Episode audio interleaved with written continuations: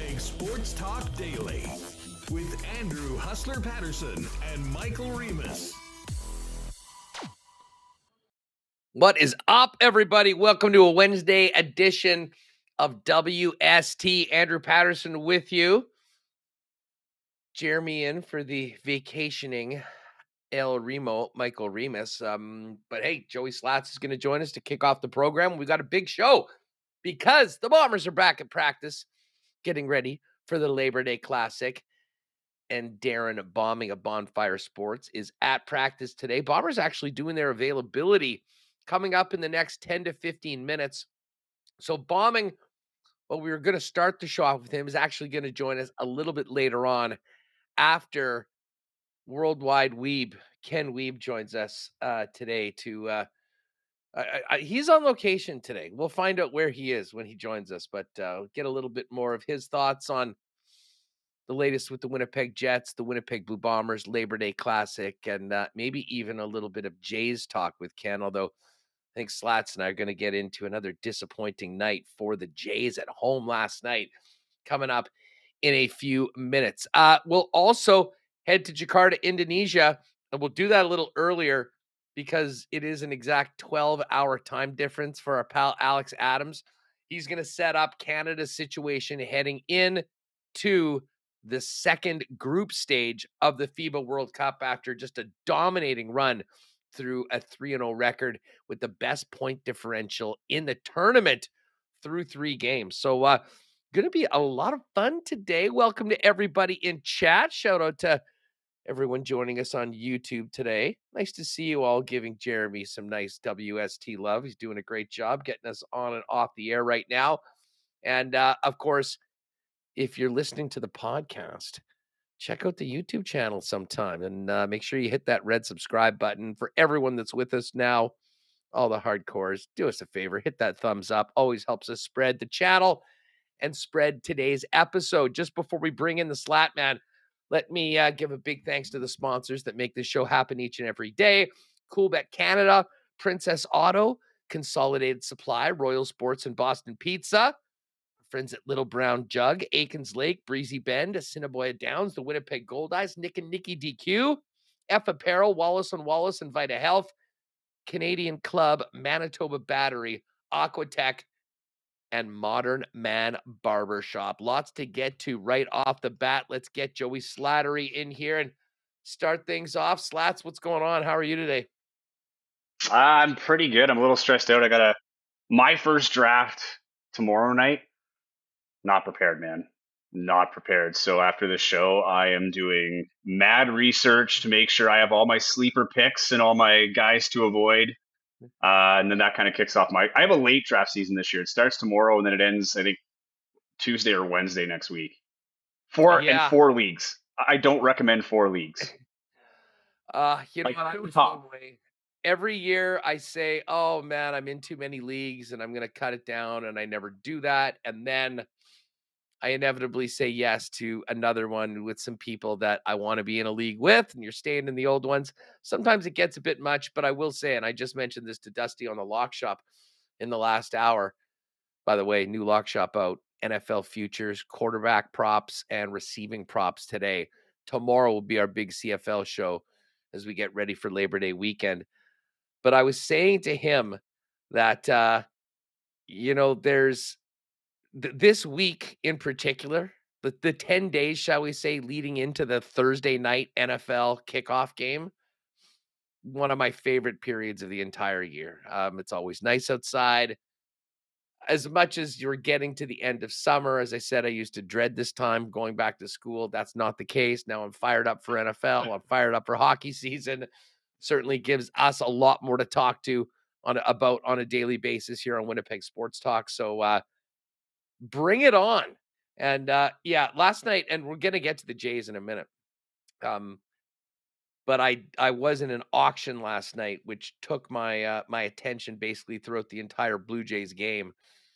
Did catch up on it afterwards, but uh, a tough, tough loss against the Washington Nationals of all teams. And Jays now three and a half games back. But we will talk Bombers later on um, with Darrin Bauming, who will give us a bit of a report.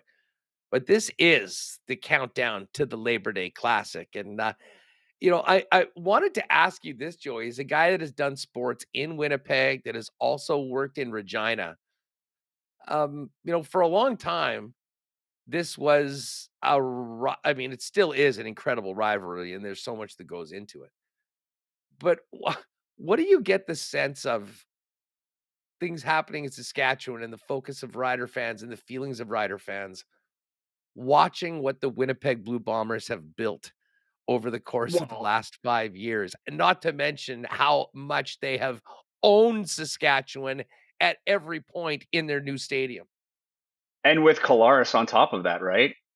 I mean, here's a guy that wasn't doing anything in terms of, you know, not living up to expectations in Saskatchewan. He's kind of the, when I say goat, I mean in the negative way, right? Like uh, being the the scapegoat for the uh, for their poor offense back when, because I was there when I was in Regina, he was still quarterbacking in Saskatchewan, and uh, yeah, then he goes off to Winnipeg, the rival, and turns that franchise around. Like, not only turns it around, turn it around that whole rivalry because he's what six and zero oh now against the Riders. He's never lost to the Riders since he's joined Winnipeg.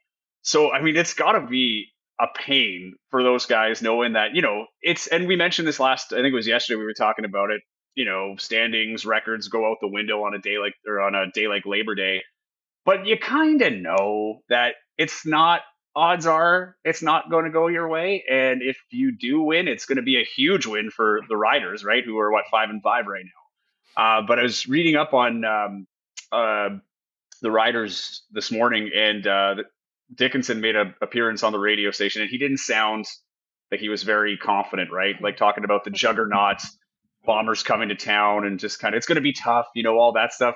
Which when Mike O'Shea says it, it's kind of like, yeah, we're respecting the opponent, but you know, we win tough games. That's what we do, and oftentimes we make like fun. I wouldn't say make fun, but you know, we wipe the field with good teams. But with the Riders, that tone is kind of like yeah, yeah, we're on our third quarterback. Uh, yeah, he played good against BC, but you know, coming into a start now with some tape on him, could he do this against a defense like Winnipeg? I feel like there's a little bit of doubt. Even they know they wouldn't admit it going into it. But that said, Hustler, if they win on Labor Day, right? They build some momentum coming into Banjo Bowl, but that can turn around their season, and they need something. You know, that BC win was huge, right? Then they go into a bye week. They're well rested coming into this one. So they're well prepared for for uh, the Bombers as well. And there probably is a little bit of blood in the water the way Collaros has been playing the last two games. Three pick sixes in the last two games, uh, uncharacteristic. So there is some hope going in for these guys in preparation. I mean, they're professional football players. No one's going into this game thinking, "Wow, we're going to lose," right? They're going in there thinking, "We're going to beat the Bombers." But Rider Nation is hoping, right, that they're beating the Bombers. But realistically, knowing that it is a tall task, but achieve that tall task, then my goodness, you got yourself something to run on as you go into the second half of the season.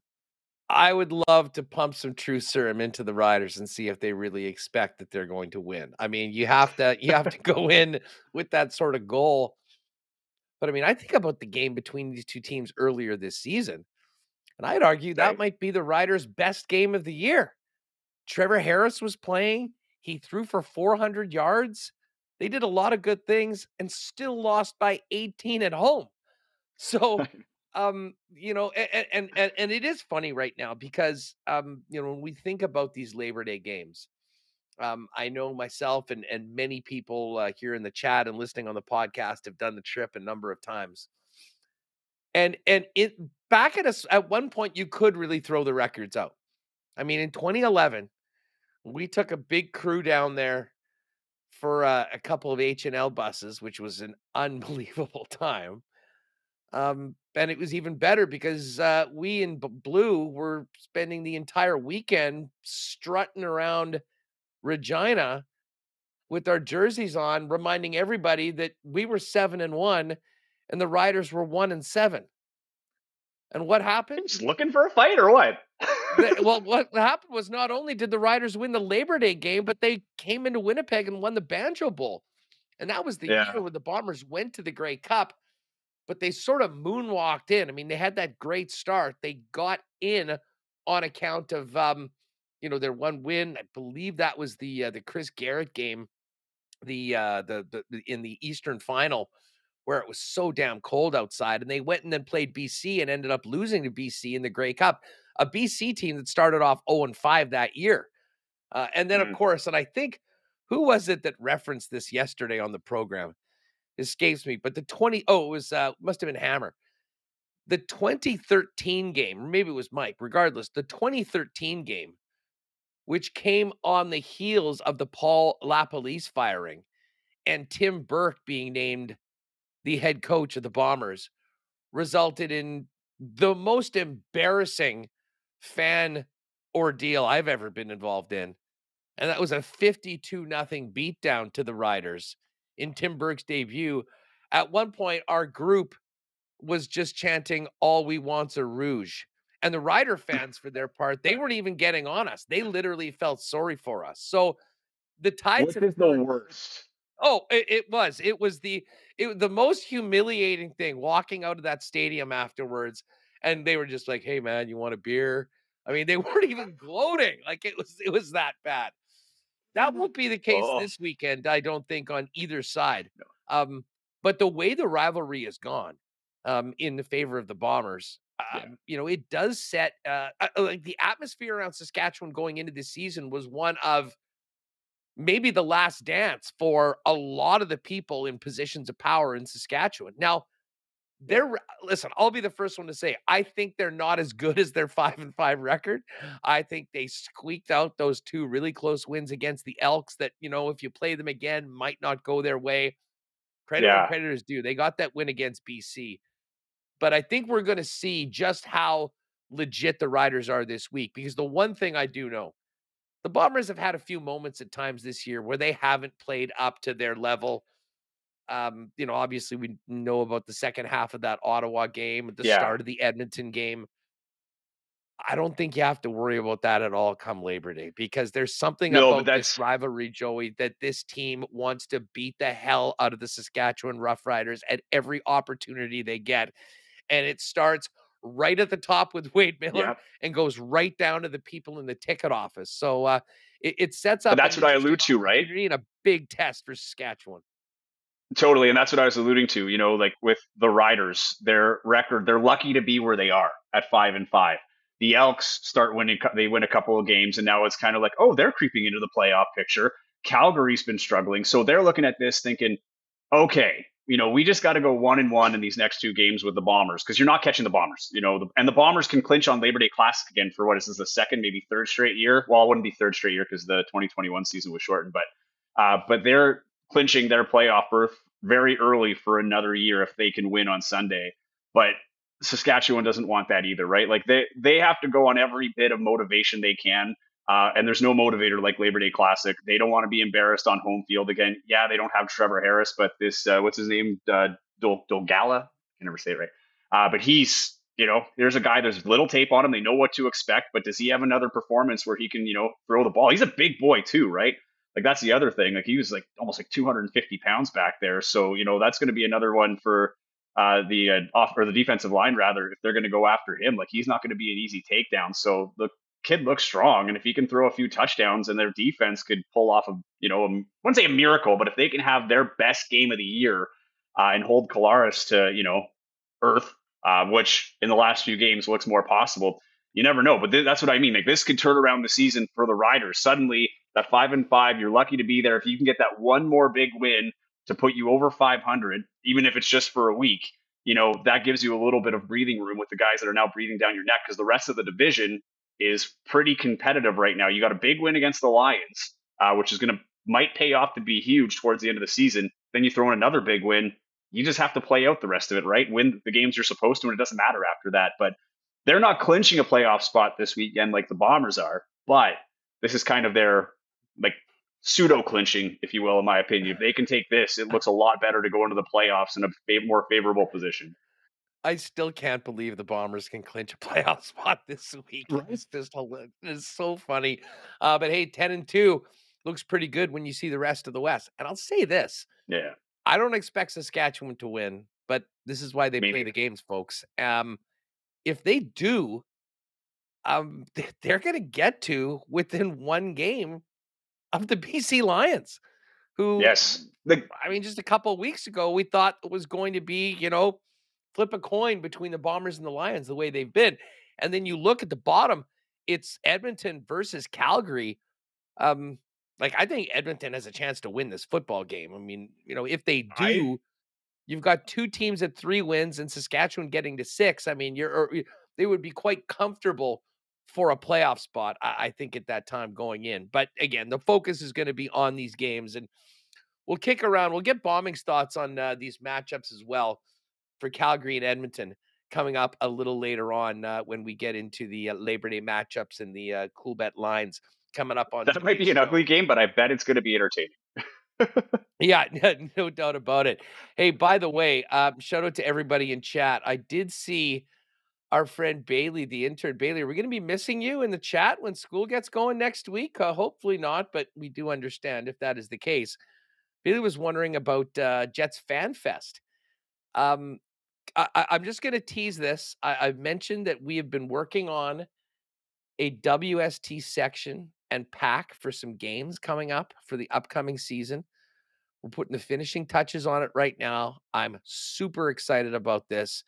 We will have details for you all next week on that, and hopefully, many of you will be uh, kind of take what we've done at some of the other events and get a fun crew together to start something uh, something really fun for uh, for four games at the uh, at the Jets this season.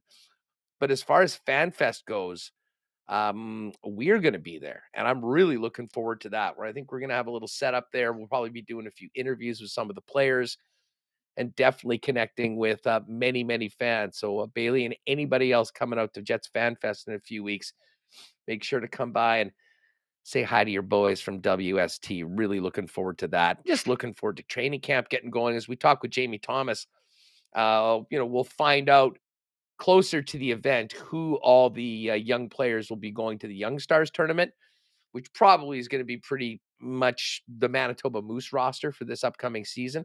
Uh, but all of that's coming up. So stay tuned about that. Oh, and by the way, just while we're doing a little updates and housekeeping uh, business, I mentioned off the top of the show yesterday of how well that tr- tickets had gone for sports trivia night. Uh, I got an email from our uh, pals over at Little Brown Jug, and uh, last night I think there was only ten tickets left. So if you haven't already and you want to join us, if you've been, if you're one of the returning teams and want to make sure you're going to take another run at the belts, it's Wednesday, September 13th. It's starting at seven o'clock. Tickets are in the description of this show today, or go to winnipegsportstalk.com if you're listening to the uh, the podcast. There's a link right at the top. Grab your tickets because we are probably going to be sold out in the next day or so. As I said, we were down to just 10 tickets and uh, hope to see you all there. We had so much fun with the first two, and this is going to be a great way to sort of get into the fall, into the hockey season with another WST event. Um, speaking of hockey, I, you know, we'll get to this right now because I don't think we're going to spend, you know, obviously we'll talk to, well, I certainly will ask Ken about it.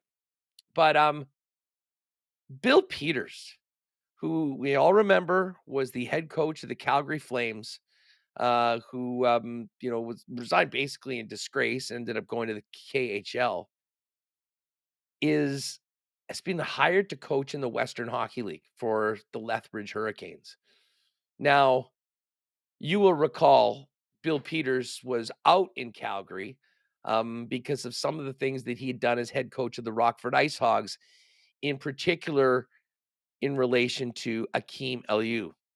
Now, Aliu uh, alleged, uh, and you know that Peters had called him the N word, um, and at the time when he you know resisted, and that ended up sending him to the East Coast League. Now, Yeah. Peters went to the KHL. He is now being hired to be head coach of a junior hockey team in the WHL. And the reason why this, I mean, this was going to be a story anyways, but a, a, a Lou put out a tweet earlier today, and it was a response to someone that was another NHL head coach had reached out to Akeem to try to broker some sort of an apology. And now, eh, this is just me, but Um, if I'd felt I needed to apologize, I probably do that a hell of a long time ago and not Right. when I'm just trying to get back into the game. I mean, the optics of this are absolutely brutal. Um, I won't read the entire uh the entire post, but it's up there for you if you want to do it. Um, he said it's been 13 years since the incident happened and four years since it's become public. Quote, I am curious as to why he wants to apologize now. Most folks don't know the backstory of all that transpired. After the incident happened, instead of apologizing, he did everything in his power to blackball me in the game for over a decade. What's interesting here, and someone wanted me to touch on this, and I'll, I'll read this out. Everyone can make their own decisions on this. He went as far as to write a letter to Chicago management at the time, stating it was either me or him, further alienating me from all of management. That Chicago team produced five NHL GMs Tallon, Chevy, Bergevin, Bowman, and Dudley. Then he does put in brackets, I have a lot of love for Rick. That's a large chunk of the league that believed I was a bad kid slash person without ever knowing what truly happened because I kept it to myself because I knew I had to suck it up to have any sort of career. Now, a couple people have sort of put out, you know, into my mentions that, you know, this is sort of alleging that Kevin Cheveldayoff was part of the blackballing of Akeem Aliu. I- I'll be honest, I don't take it that way. I mean, I think that if you just read that first, you know, reference to the five GMs, you could take it. But I mean, I think the key thing, at least to me, is reading it all in context. And he said that's a large chunk of the of the league that believed I was a bad kid without quote ever knowing what truly happened because I kept it to myself. The bottom line is it is a sordid story, another really bad story from that organization that of course also had the Kyle Beach. Um Well, but Joey, I mean, that's it. how is this guy? And, and I'm not, I'm not a big cancel guy forever. You can never do it, but for something like this, handled the way that it has been, to be going and coaching 15, 16, 17, 18 year old kids, I got to be I mean- honest. the optics of this are absolutely terrible. If I'm the president of the WHL, I'm probably making a call before this happens. And I'm not saying Bill Peters should never be able to work again, but you know, in a public facing league like the National Hockey League, I think it's probably a non-starter. And in junior Development hockey, league, though. I mean, right? that is uh I I I I'll be honest. I, I'm stunned that Lethbridge feels that this is the guy that they want building their team and and in a lot of ways shaping these young men at such formative times in their life. you don't see a lot of like Brian Kilreas anymore in major junior hockey, right? Like these career major junior coaches. It's a league now that you see that not just the WHL, this is the CHL across the board, right? Like I've covered every league across Canada from Quebec to WHL, and the coaches are getting younger, the GMs are getting younger because just like the players, they're trying to develop themselves to get to the NHL. I have a hard time believing that Lethbridge is going to sit here and tell me that that was the absolute best option that we could find and we searched far and wide. Do you know how like how prestigious that title is to be a coach in the WHL? There's a lot of guys at the junior A ranks or former NHLers that have a lot to offer these kids from experience. I mean, Akeem Aliu, look at the experience. Not saying that he should be the coach, but like here's a guy that could probably provide them more from a development standpoint in terms of what to look out for, you know, off the ice and some of the uh, you know injustices that happen. But it keeps going back to that hockey culture thing. Like, you know, I would imagine, I'm not, I don't know for fact, but I would imagine this didn't just surprise the WHL. I don't think this was made as an announcement. The WHL was like, oh, yeah, oh, like, gosh, we did not, had no idea. We don't know what to do. I, I highly doubt that happened. There's So, zero percent this is chance, the- and if it did, it would be the most incompetent thing of all time. The, the- the league shouldn't be even. I mean, yeah, let's face Right? it. That that So, did not happen. so that's a the thing. Huge story in hockey, and he was exiled to the KHL. and all these kids know that. All of these kids know that. And I want to know, and even if you did consult the kid, like, and I, I say kids, they're young men, but they are kids, right? Like, these aren't NHL players. These are kids that are not going to say much because they're trying to follow their own NHL dream. So even if you did talk to them, they'd probably like, yeah, hire him, sure. You know, like, I don't want to ruffle any feathers. I got to play for whatever coach. I can't be too demanding, whatever it is. But this is the whole problem they talk about with hockey culture, right? there was nothing public that was done or any work that we know that he did. He went to the KHL to find the first coaching opportunity he could, as opposed to trying to make right even beyond Akeem Aliu, right? Like eh, be an ally in some sense in terms of changing that culture and things like that. But then this guy, you know, goes to the KHL for a bit, comes back and finds a job, you know, in Lethbridge, Alberta. Yeah, it's not the NHL, but guess what? It's still a pretty good job to be a coach in the WHL. And this is the, I think, what guys like Akeem Aliu have been trying to push forward is like there needs to be cultural changes. And the NHL has had its problems too, right? It seems they take one step forward and, you know, a step back or two steps back in certain cases. It's just, I don't know what it is or why it keeps happening, but there's this uh, and in terms of Bill Peters, you can make that argument that old boys club. Here's a guy, oh, he's got the reputation, or not the reputation in terms of you know how he treated Akeem Aliu, but is on ice, you know, being a coach at all these levels and the experience. And it's to me, it's just kind of BS because the WHL is not an experience league per se. It's where you build your experience to move on. And I would just like to hear their side of why he was your best option and nobody else. Because I do think you owe that explanation to everybody, and I don't think people are going to buy it, whatever it is. Yeah, well, two two things on that. Um, like I'm not gonna. I, I know it's sometimes easy to put the blanket term hockey culture, and we get that on social media all the time. I, I won't even put this to hockey culture because I think this is an individual incident of which Bill Peters could have handled incredibly differently. I mean, totally. the optics, and it doesn't matter what he did. I mean, regardless of the fact of the accusations of racism and the N word, but anything that he had done where he lost his job and there was obviously an apology necessary. If that didn't happen until right now, when you have to do it to get the job, I think it speaks to the sincerity of the person. Now, I will say this, and I haven't seen this, and I'm just seeing a, all the Calgary Bureau guys are in Lethbridge for this press conference today. And apparently, Bill Peters started out his press conference in tears, apologizing to Akima Aliu. I haven't yeah. seen it. I haven't heard it. Maybe, maybe I'll watch it and it'll completely change. But just hearing that, I'm like, I think like most of us going, where was this four years ago when that happened? Um, it only it know, only matters when you're on the line, right? Like once your your reputation, your job is on the line, then suddenly you know the tears come out and everything else. And that's what I'm saying. Like in terms of the hockey culture, this is an individual incident, but at the optics. Again, we're talking optics of the situation, right? Yeah. We know what the conversation has been around that, and then you go and do something like this without any any proof or any kind of you know example of what was done for him to earn his way back because you're right it's i'm not a cancel culture guy either there's second chances but like you don't just get them right because you went to the cage yeah, for a bit and then earned. you came they, they have to be earned and i mean it doesn't seem like any of the things that would even put you in the category of potentially getting that second chance have been done. And I mean, as much as Bill Peters is going to answer questions, the people that need to answer the questions are the people that hired him. And obviously the Western yeah. Hockey League. And I mean, I think there'll be questions from parents. It'll be interesting to see how that organization is viewed by, especially, I mean, as hockey, as hockey gets more diverse. I mean, if you're a player of color and you your your bantam draft rights or whatever were picked by the Hurricanes, how are you right. thinking about going to play for Bill Peters? And listen, well, that's the thing the because it wasn't. Ex- Sorry, go ahead. He, he's got a ton of experience. I mean, NHL level, he has done it all. So, I mean, as far as just the resume, I understand why a junior hockey team would jump at the chance to have a guy that has done that before. But there's a hell of a lot more to it. And it seems like a lot of that is just being ignored right now.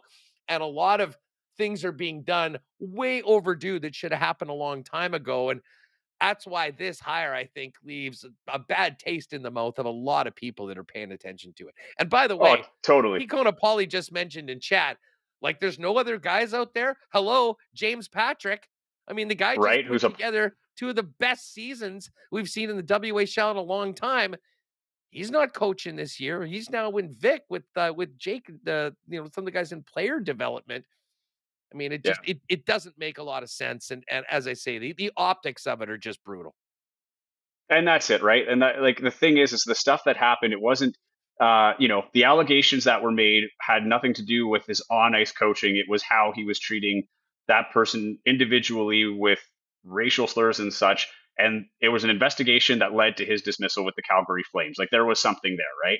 And the fact that it's so close to Calgary is another thing that's just kind of you know ironic that you know your next job that you know you're going to take is so close to where it all came out and your NHL career eventually faded, right? So, I mean, people can change, sure, um, you know, but a, a, tearful apology at a podium on, you know, I don't want to say grandstanding, but in terms of, you know, you got an audience and you're tearfully saying sorry to a guy who's not in attendance, who uh, we've not heard that you've reached out to him directly to talk about this, to say the apologies. You haven't really dismissed the allegations of what was said, right? So I don't know. The, the optics don't look good. Um, but that's the other thing is how long is this a how long does this stay a story right? Like that's the other thing is this okay we're talking about this now.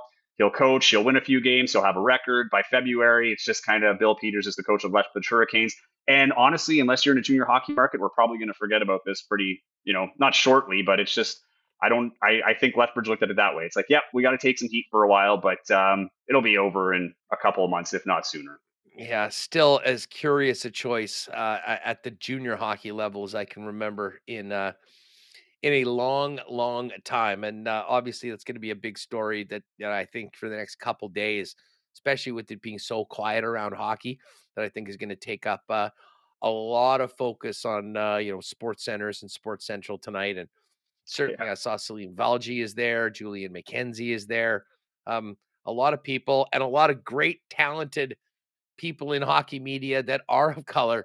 Um, and I'm looking forward to seeing, you know, their response to what we heard from Bill Peters as well um, as, um, you know, was just the reporting on the entire situation coming up. Um, all right, we got Wiebe coming up in a second, and I am going to get to the Blue Jays with Ken. But just quickly before we go, slats, another uh, another tough one last night, and this team, this team with all this talent, three and a half out right now. And, and and and right now, I think we do have to have the conversation. What happens? Like if they don't, if they miss the playoffs, this to me, honestly, will go down as maybe one of the most disappointing seasons that the Blue Jays have ever had because of the expectations, the talent, and the fact that they've actually been getting the pitching once again last night. Oh. Plenty of opportunities to put in a run against a garbage team in the Nats and they just fall up short. Can't hit with runners in scoring position. And now three and a half back of that wild card, chasing all three teams that are playing very, very well. Yeah. Well, you know, before we came on air, we chatted about that. And I said, wow, Berrios, nine and 10, right? And we both agreed, like, it's not the record looks worse on him than his actual performance because they're not getting the run support. And how many years, you know, of recent years since the last playoff run we had from the Blue Jays, even in, with those teams, was always ah, we need middle relief, we need relievers. This year you got that. And you have the right now uh, in Gausman, the third best pitcher in you know franchise history in terms of um, strikeouts in a season, with Roger Clemens and Roy Halladay. Like it doesn't get any better like than that from a pitching perspective. But these guys, you know, and uh, these guys had the spotlight on them, say a lot sooner than uh, uh, Jose Bautista, right? Like the Bo Bichette's, and the Vladdy Guerreros came up through the system while the Jays were good, and they were kind of the promise that yeah, this is going to keep going, right? Like the 2016, 17, like 15, 16, those playoff runs and the kind of fizzling out. It was kind of like okay, this new hope. We got to put up with a couple of years of some struggling baseball, and then it's going to turn around in a big way. Like we have one of the best young hitters coming up in Vladdy Guerrero Jr. And it's not panned out, at least not consistently. Like it's you have Vladdy up, you know, it, he needs those big moments. So you look at the bottom of the ninth last night. Uh, Davis um, Schneider, he had he was I think he was two for five last night. A couple of RBIs, bases loaded bottom of the ninth, and he strikes out. But here is a kid in a rookie situation. We shouldn't be putting our dependency on him as well as he's played at this point in his career to be like, yes, you know, take us to the promised land. You lead the way. But when Vladdy hits a ground ball, yeah, it scored the run, but it's like that's the time where we're like, thank you for getting the run and bringing it to within one point or one one run score to you know in the bottom of the ninth. But would have been really good if you got that power that you're known for to hit at least a, you know for an extra base hit and maybe cash in some runs to take the lead and some insurance. And I don't know what the secret sauce is here because you look on paper, everything should be working great. You have everybody in a great position in terms of defensively in the order. You got some guys that can come in off the bench that can perform but no one is performing consistently. And the year that you finally have the pitching from, you know, starting to closing and everything in the middle, it's the bread and butter of this team for the last how many years that's been disappointing. That's why I say it's a fascinating team because there's no way that this team should be three and a half games back against this division, especially when you see teams like the Orioles and the Tampa Bay Rays leading the way, right? Like this is the a year where the Yankees hey. aren't playing well and the Red Sox aren't well. Like this is the year where you're like, man, like we don't even have to worry about the big guns. All we got to do is take care of Tampa and the Orioles. And Tampa has their own stuff going on right now off the field. That's a distraction and a half. Like you just sneak into the playoffs at this point. I yeah, don't care how you do it. Get their, that wild card spot one of their, and just they lost one of their best players the uh, in the uh, in Wander Franco in a very notorious fashion. Uh, Orioles have been awesome right now, and, and listen, it's the the teams that they can't worry about the Twins because the Twins are going to win the Central, which is god awful. Yep. I mean, Houston's playing amazing. Seattle's done so well; they're now in first place in the division. Uh, and you got the Texas Rangers there too. It is uh, it is puzzling, puzzling. Um, Slats, great chat to get things going, man. Have a great one tonight, and uh, we'll look forward to uh, talking to you tomorrow and Friday as we get closer to this big Labor Day weekend of Bombers and Riders. Take it easy, buddy. Looking forward to it. See you then. Good stuff. At Joey Slattery TV, folks, give him a follow. Big thanks to Joey for jumping on with us today. All right.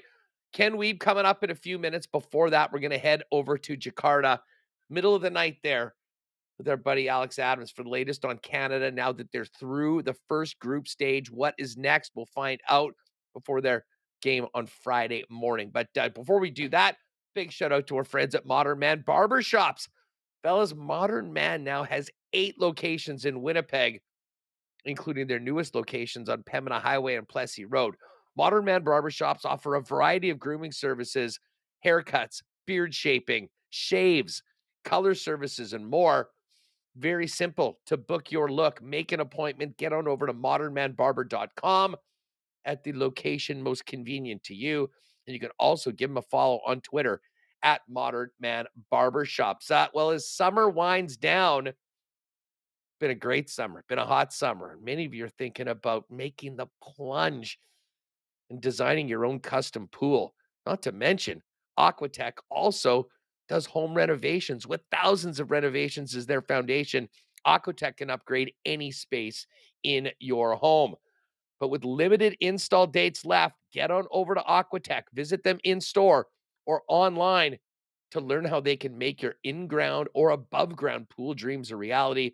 More info is at aqua tech.ca. Are you ready for Labor Day weekend, folks? Many of you might be making that trip out to Regina. Others, one more great long weekend to experience a Manitoba summer. But you got to have your batteries, whether you're doing a Sea-Doo, you're on an ATV, whether you got a camper, a lawn tractor, it doesn't matter. Manitoba Battery has the battery you need at the best price in town. Yeah, Manitoba Battery, a great local company. You'll be shopping local and you'll be getting a price that beats the pants off the big box stores, and you won't have to waste your time at the Costco's or Canadian tires because Manitoba Battery is going to deliver it to you for free anywhere in the city of Winnipeg with any purchase over 60 bucks. It's that easy. Get on over to manitobabattery.com. Full listings of everything that you could possibly need when it comes to batteries, or give Donnie and his great staff a call. They'll help you out with it, get the order and get it out to you. Or if you're in the neighborhood, pop by and see them at 1026 Logan Avenue. That's Manitoba Battery.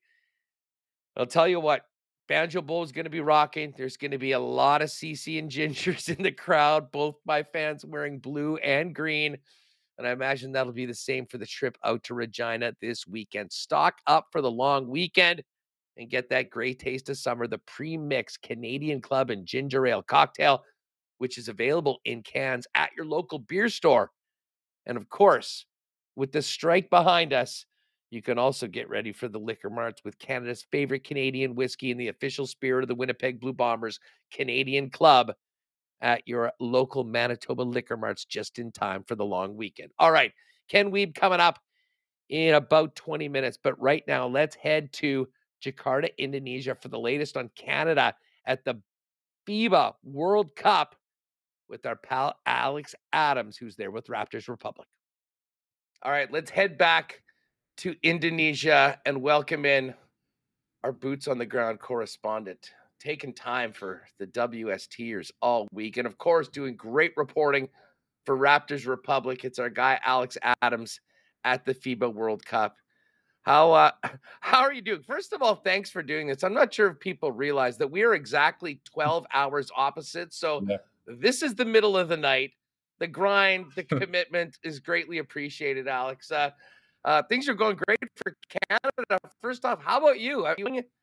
The experience of being out there and uh, have, you gotten out of the slash gym at all?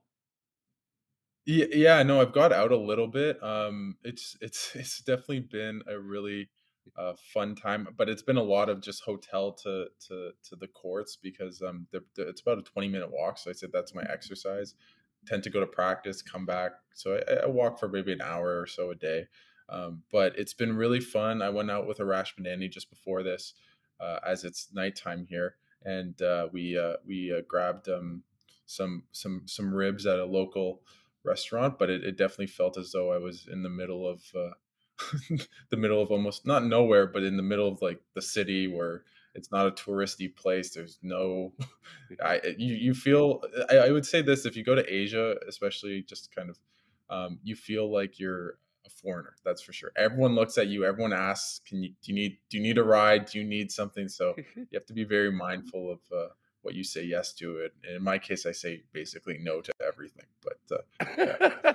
did Arash uh, did Arash spend most of the dinner when not talking about Canada basketball, talking about his Minnesota Vikings? I uh no, you know Arash from his days back here.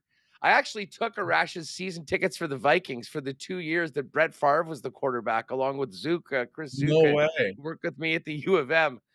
Yeah, Arash is a is a diehard uh, I know that. guy. Yeah. So uh, you can uh, You lean know, on him to that. because he hasn't mentioned it whatsoever. So I'm gonna, I'll see him tomorrow. So I'll definitely mention it. Obviously, uh, uh, the NFL season's coming up, so um, when it when it starts up, I'm sure I'll have a, a bunch of dialogue. I know he really loves Aaron Rodgers. That's that's one thing.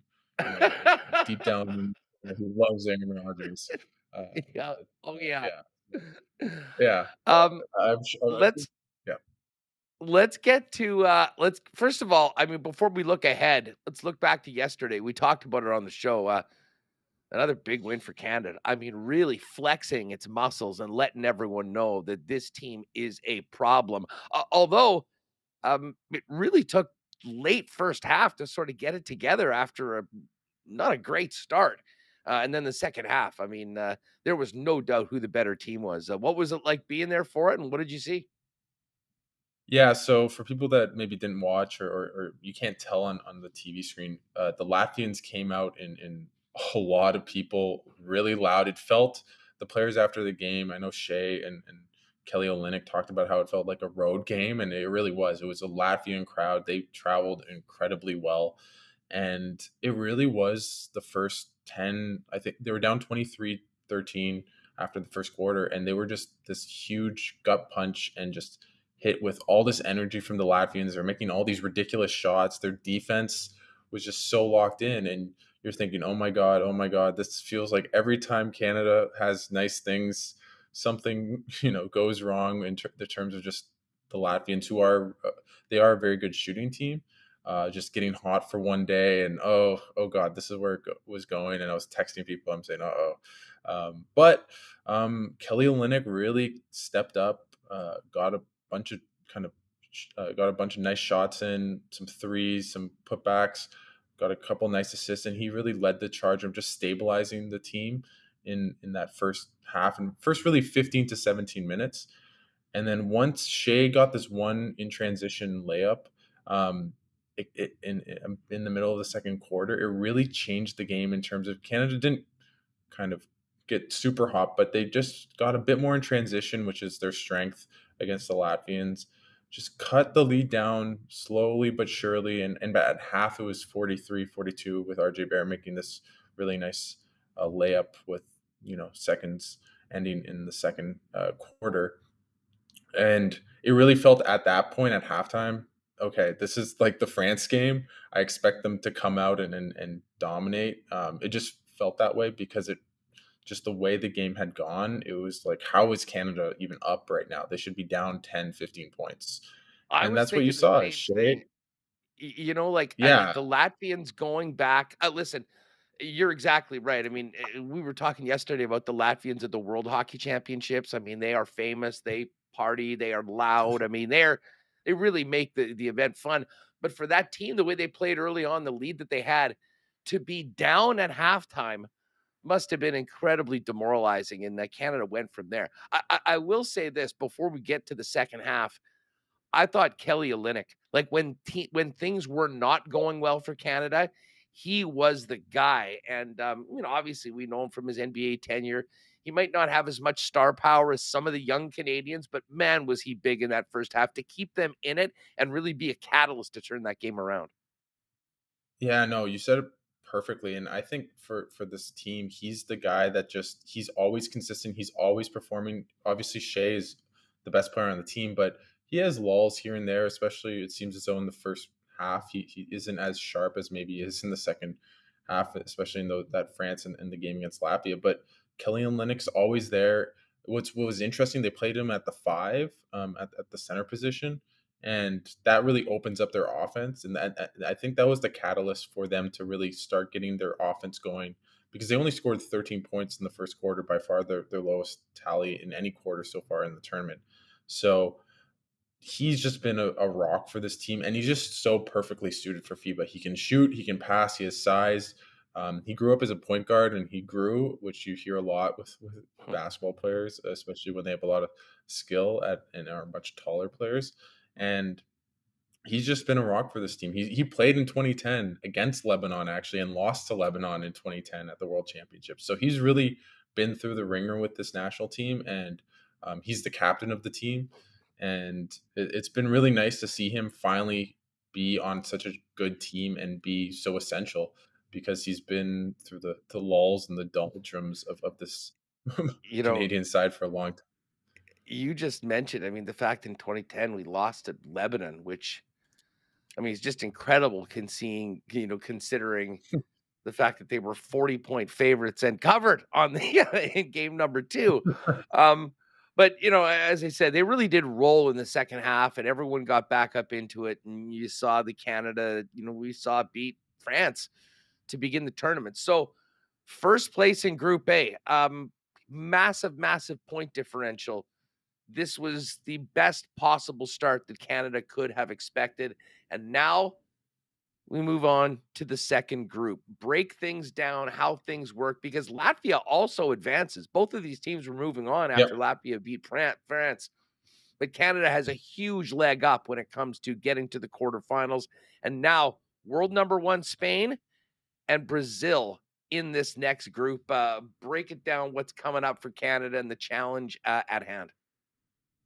Yeah, so Brazil's a pretty good America's team, but I mean, if Canada plays anything like they have against France, really all the teams, even Lebanon, they should be very heavy favorites. I don't know what the numbers would be, but I'd say 15 to 20 point um, kind of just on the money line.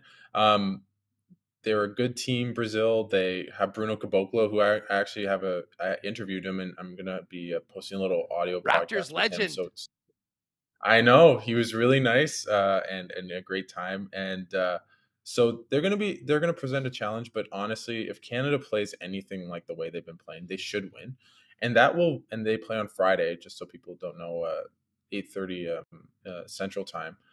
But if they are to win that game, they've essentially, I, keep saying this, they've unofficially, officially made the quarterfinals because of their point differential. And for people that don't understand it, because again, as I've said this before on the show, FIBA does not make a lot of sense. Um, basically, Latvia and Canada have made it into this new group called Group L alongside Spain and Brazil. Um, the top two teams, um, so basically, it's a crossover group. So Canada plays Brazil and uh, um, and Spain, and, and Latvia does as well. And the top two teams from this group make it to the quarterfinals. Um, but because Canada beat Latvia, and if they were to beat Brazil, they'd have the tiebreaker. And if there were, let's say, a three-way tie at four and one, and Canada were to Spain, because of their point differential, that's the the, the tiebreaker. If there's a three-way tie, um, then Canada has, I believe, they're plus one eleven in three games. So um, would have to lose by a lot, and uh, no one's really even close. I think Spain finished with closer to maybe sixty or seventy. So that gives you a bit of an indication of how big of a margin they have and how much they've run up um, the scores, especially that France game, which was really unexpected. So um, if Canada wins that games, they're they're into the hmm. quarterfinals, and um, there is some incentive for them to beat Spain. Um, Spain's a really really good team, not as talented as years before. And I'll plug myself selfishly, uh, Huss, because I, I, but I have an interview with Sergio Scariolo. Um, coming up as well, who was a Raptors assistant, won the championships with Nick Nurse, and, and he's been just this like FIBA um, European coach icon, and he's the coach of of Spain. And he was telling me just that, yeah, we we win as a team. We know each other. That's our biggest strength is our chemistry, not as much the talent. And he essentially said we we can't play with Canada if uh, if it was just on talent. So. Um, they're, they're still a really good team. And if, let's say, Canada wins by 15, 20 points and wins easily, man, oh man, this team looks like a juggernaut. And uh, I don't know other outside the U.S. I don't know who can really take them down if they, if they're playing that way. And you never know though. It's one game. The refs are notoriously not that great in FIBA, um, and it's a shorter game. It's only forty minutes, so um, there's less time to kind of pull away, or there's more kind of there's more luck that can change the outcome of of a game. So uh, overall, Canada's in a really, really good spot. You can there's every time I, I go to these scrums or pressers, I say, "What can you improve upon?" And like they, the players and the coach say, "Well, we've kind of done everything right." So um, we like our game. we like our game. Uh, yeah, exactly. there you go. Uh, love me a Paul Maurice quote. Um, um so uh, Alex, Al, uh, just to reset, Alex Adams is with us in Jakarta, Indonesia, covering the FIBA World Cup. Canada taking on Brazil uh, for all intents and purposes for a spot in the quarterfinals. Friday morning, 8:30 a.m. Um, I, I, listen, I don't think it's unfair of us to start uh, looking at the big picture as well, considering Canada's start. Assuming Canada can make it through to and by the way, you were nailed on. You said about a 15 to 20 point favorite. I'm looking at cool Coolbet. They're 18 and a half point favorites. So you nailed okay, that. Wow. okay. I'm, I'm, happy. very, I'm happy. very good call on that. Um, if they win that they get to the quarters, um, then you go down to one and done situation. I, I know we talked beforehand, and it was like it would be nice to qualify for the Olympics, but it was more about this team coming together. Um, what do they need to do to qualify for the Olympics? Like the automatic bid goes to they have to get to the semis, they have to get to the finals. How does that work? No, so it's it's a bit more convoluted than that because again, FIBA. Um, but it's it's also simple enough. So the, the way it works is that it's the top two Americas teams make it get an automatic bid. Um, and so by that meaning any team from North and South America. So right now, uh, the teams remaining that are from the Americas are Dominican Republic, who I would say is the, the biggest test to Canada to making uh, the Olympics. Obviously, USA, who I would put pretty set in stone that they're going to make the Olympics and, and go deep in this tournament. And then Puerto Rico, who I, I doubt will be much of a challenge. So I, it's in my mind, it's really Canada and Dominican. And the unfortunate thing for Canadian fans is uh, the opposite has happened for Dominican. They've had the easiest draw, and they've been just scratching and clawing and winning games by five. I, I believe their plus minus was plus nineteen, and they won uh, all three games. So the average winning their their average when they were winning the games was plus six essentially. Um, they are in um, going to probably make the quarters. Um, now, for people that are really into this, they play Serbia in the next round if Serbia wins that game, it's almost certain that then the Dominican Republic would play the USA in the next round. I don't really think see them winning that game. Um, if they were to win, then there's a decent chance they'd have a pretty favorable quarterfinal matchup. Now for Canada, um, they play the winner. Uh, they essentially will play Slovenia with Luka Doncic, who's really scary. Um, I don't want to play him, but their mm-hmm. team isn't as good as past years. They have Australia that they could play. There's a lot of NBA players, actually more than Canada, but not necessarily to the same echelon as uh, SGA or even an RJ Barrett. And then Germany, who's been really good, but their best player, arguably Franz Wagner of the Orlando Magic, is out until at least the quarterfinals. So if he was to return, the earliest it would be would be uh, the quarterfinals. That's uh, but that's actually what I'm hearing, but that's um, essentially that he'll be out. So um, they'll always they'll have a tough tough test in the quarters, but the way they're playing, they should be favored. So um, that's a long answer to say it's not clear. But uh, if they are to win that quarterfinal matchup, it's be really unlikely that that would be a clincher. Um, but you never know. Um, but if you if you're a fan of Canada basketball, you want Dominican and USA to play each other because even if the Dominican won, then the USA would be out um, or would go into the quarters.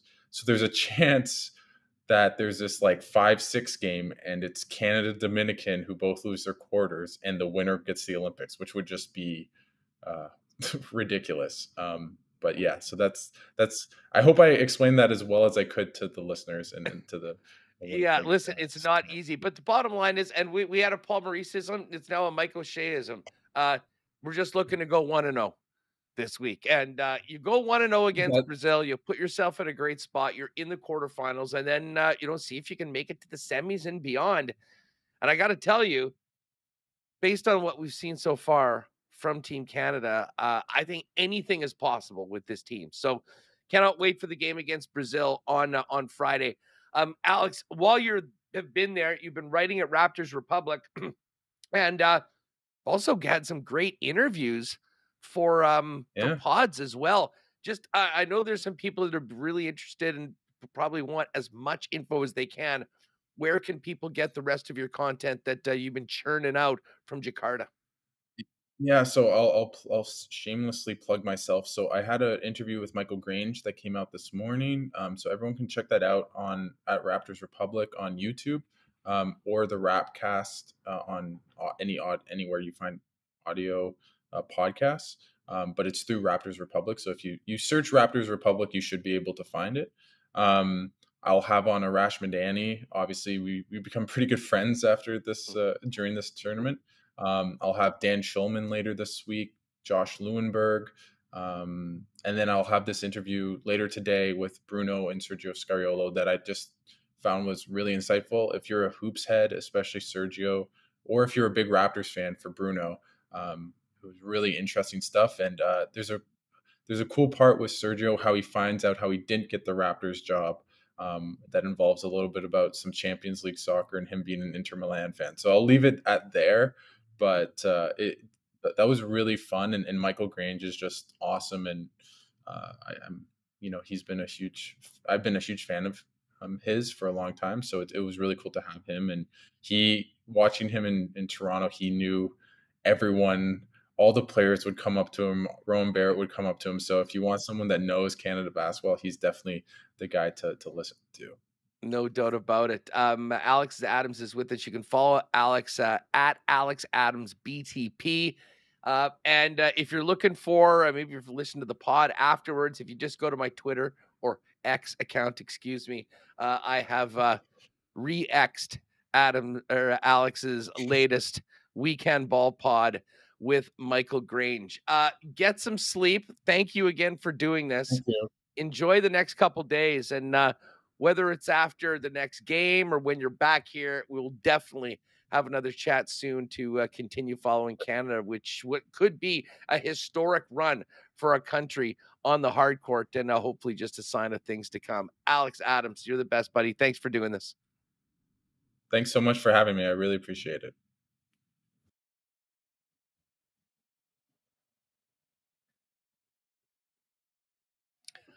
All right, folks. Great stuff with Alex Adams. Appreciate uh, Alex doing this in the middle of the night over in Jakarta. And yeah, I'm looking forward to this game on uh, Friday, 8:30 a.m. Canada and Brazil. Uh, oh, we got a real treat for Worldwide Wiebe coming up in a second. Wait till you see where Ken's joining us from. Um, just hey, before we do that, a big shout out to our friends over at Vita Health Fresh Market with great prices on natural and organic supplements, beauty products, and groceries. Of course, they've got six Vita Health Fresh Market stores or online at myvita.ca. Folks, when you order online, you can now choose same day local delivery. If you place your order by 11 a.m., you'll get their order that day. And right now, You can get free local delivery when you place an order online. When checking out at myvita.ca, just use discount code local ship, all one word. Details are on the website. Course, big long weekend coming up. Get your barbecue gear ready and stock up on some of those delicious Vita Market grass fed bison and beef steaks and wash those down with Sober Carpenter beer or Santa Cruz lemonade. Vita Health Fresh Market, empowering people to lead healthy lives. Six Winnipeg locations. And now use local ship promo code for free delivery online at myvita.ca. Uh, our friends at Wallace and Wallace have had a busy summer, and that's not changing heading into the fall because they're Winnipeg's fencing and overhead door specialist serving Winnipeg since 1946. If you need the security and protection of a new fence, they've got any kind you could need vinyl, ornamental, welded wire, chain link, or wood. And if it's time to replace your garage door, Wallace and Wallace has Winnipeg's largest selection of overhead garage doors. Give them a phone call at 452 2700. The Wallace and Wallace team will arrange a time to come out and give you a free estimate. You can also visit them at wallacefences.com or pop down to their showroom on Lawson Crescent off of Kenaston. Fellas, how's the closet looking? We're just about here getting into September. If you need to up your menswear game, you need to head on down and see Andrew, Alex, and the gang at F Apparel. Custom suits beginning at 400 bucks, along with chinos, golf pants, custom shirts, both tucked and untucked styles, and an incredible selection of menswear accessories. And guys, if you're in a wedding party or having a wedding next year, talk to the guys at F about a 15% discount when the fellas get suited up at F for the big day. 190 Smith Street downtown is where you'll find them. Find out more online or make an appointment at F. That's EPHapparel.com. And just before we bring in Kenny Wiebe, one more long weekend. You know what makes a summer long weekend in Manitoba even better? A trip to Nick and Nikki DQ, four locations including the DQ in Niverville, DQ Northgate, DQ Polo Park, and DQ St. Anne's. Still time to grab those delicious summer blizzard flavors and the most underrated burger in the fast food game, the DQ Stack Burger. Head on down this weekend if you do need a uh, DQ ice cream or blizzard cake for an upcoming event. Hit them up on Instagram at DQ Manitoba. They'll custom make it however you want for a quick and easy pickup at any of the four Nick and Nicky DQs. All right. Worldwide Weeb indeed. Ken Wiebe joining us now from the, uh, I believe that's the home of the Stanley Cup champions, Las Vegas. What is up, Kenny, and uh, what are you up to? Uh, good afternoon, Andrew. Great to be with you as always. Yes, uh, home of the Golden Knights. Uh, in for a visit here, uh, celebrating an, uh, an anniversary uh, with Stacy's sister, Kim, and her hubby Mike, 10th anniversary. So a little, you know, just checking checking out things at the Flamingo here. I tried to give a little bit of a scenic backdrop. Uh, I know it hasn't been a super busy week outside of Sam Gagner finding himself a home. Uh, good news for Sam Huss. I know we uh, we saw some of the uh, videos on the old Instagram uh, of him skating and recovering from that double hip surgery up in the Muskokas, and uh, as we know from uh, dealing with Sam during the uh, thousand game celebration, we know the Oilers are uh, a team that's very dear to his heart, and I think it's a great fit for Mr. Mr. Gagner as as he goes to camp on a PTO and looks to battle for one of the contenders in the Western Conference, along with the Vegas Golden Knights here. Gagner is Sam's an, an interesting player, especially when it comes to Edmonton, in that you know, he uh, when he played over 400 games, um, you know, was very productive, has bounced around the league, and obviously is just on the last portion of his career. Um, and you hope that he's able to continue to play, but he's a guy that I think can that even if he's not on the 23 man or the last forward, a guy, especially there in Edmonton with the experience that he has can probably help the team. Very similar things that I think Winnipeg saw early in the season last year when we heard Mr. Brightside a few times at the rink, and uh, you know he actually did have an impact, even though obviously he got hurt and didn't end up finishing. But I mean, it was a real fun time here in Winnipeg. It is that beautiful night for his 1,000th game. I think everyone's a fan of Sam Gagner and hopes that he's able to continue his NHL career.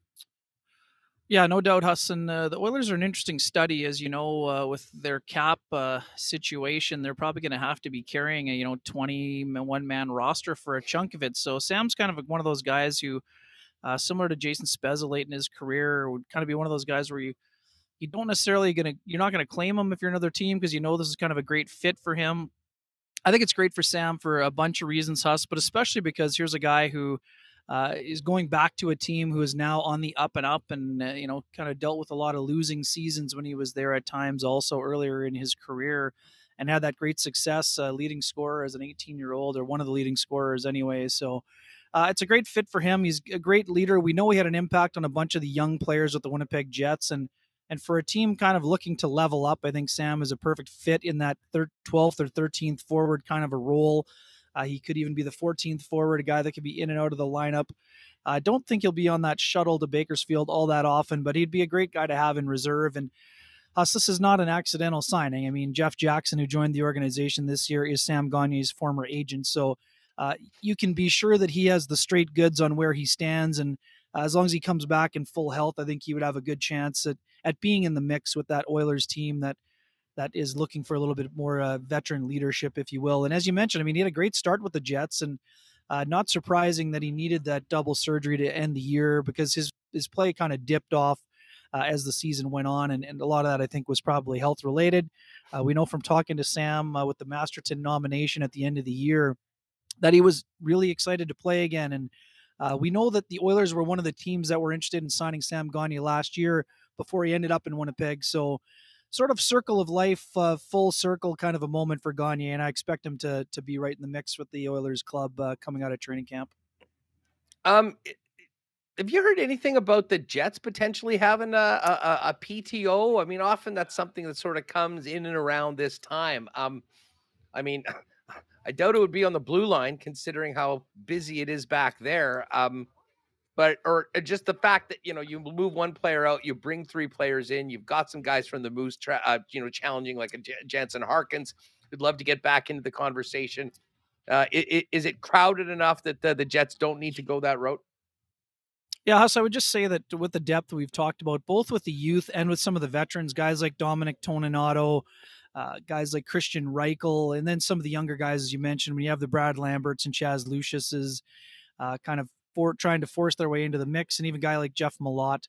Uh, I, I, would think that there there's a potential that there could be a forward on a PTO, but I think it is a little bit crowded. We've been talking a lot about the depth, both up front and on the back end. So I don't expect there to be a, a bunch of PTOs announced here in the next little while. But uh, you know, we know that the Penguins brought in a couple of guys yesterday, so it's it's always possible. But I think that their training camp, uh, no, also too with what we've been talking about uh, permutations and combinations. I don't think you're necessarily going to have somebody in that situation that that could make the team. Maybe there's somebody that could be a depth guy, a two way guy. Uh, but I don't think there's a guy who's going to be signing a PTO that would be challenging for a roster spot like a Brandon Sutter or a Sam Gagner with the Oilers this week. You know, uh, somebody just mentioned in the chat, um, Nolan Patrick. Uh, right. You know, he obviously has had a star-crossed career, a young career at this point, Ken, and uh, you know missed the majority of last year as well. Was put on LTIR. Hearing anything about what is next for Nolan Patrick?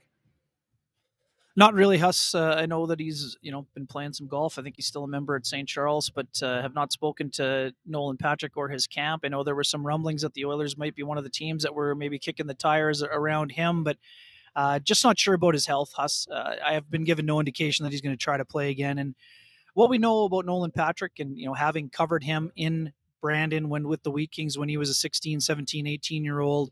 Uh, this is a guy who's an incredible talent. Uh, you know, a lot of people, it's a lot of revisionist history, Huss, for the people saying that Nolan Patrick shouldn't have been drafted in the top three. Uh, those people have conveniently forgotten how dominant a player he was as a junior. Yes, of course, there were some health issues for him dating back to his time with the Brandon Wheat Kings, but this was a dominant, dominant junior hockey player.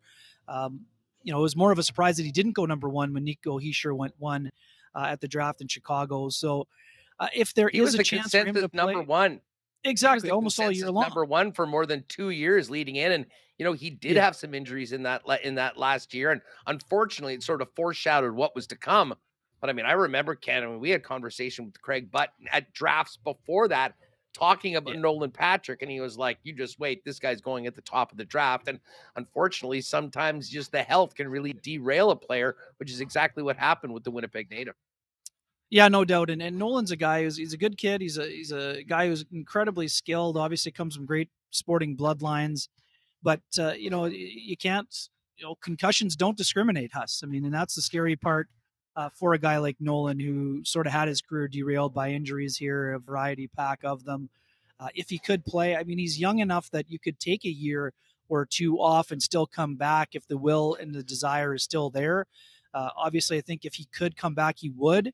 Um, you know, very, you know, not these are not parallels with Jonathan Toews, but I mean, for people wondering, I mean, Jonathan Toews may end up taking a year off and come back, uh, you know, a lot healthier, and maybe he can he can help a team. I mean, we've talked about the Edmonton Oilers as as a team that makes sense for Jonathan Toews as well, but obviously with him saying he's going to take the year off, I don't think that that's going to be a possibility this time around. But uh, these are two guys who, you know, obviously different impacts in their careers as it turns out. But uh, a little bit of let's not forget, Sidney Crosby is a great example. Some some time away from the game uh, after the the two concussions in a very short period, and Sid's been pretty much you know i- almost injury free time. So.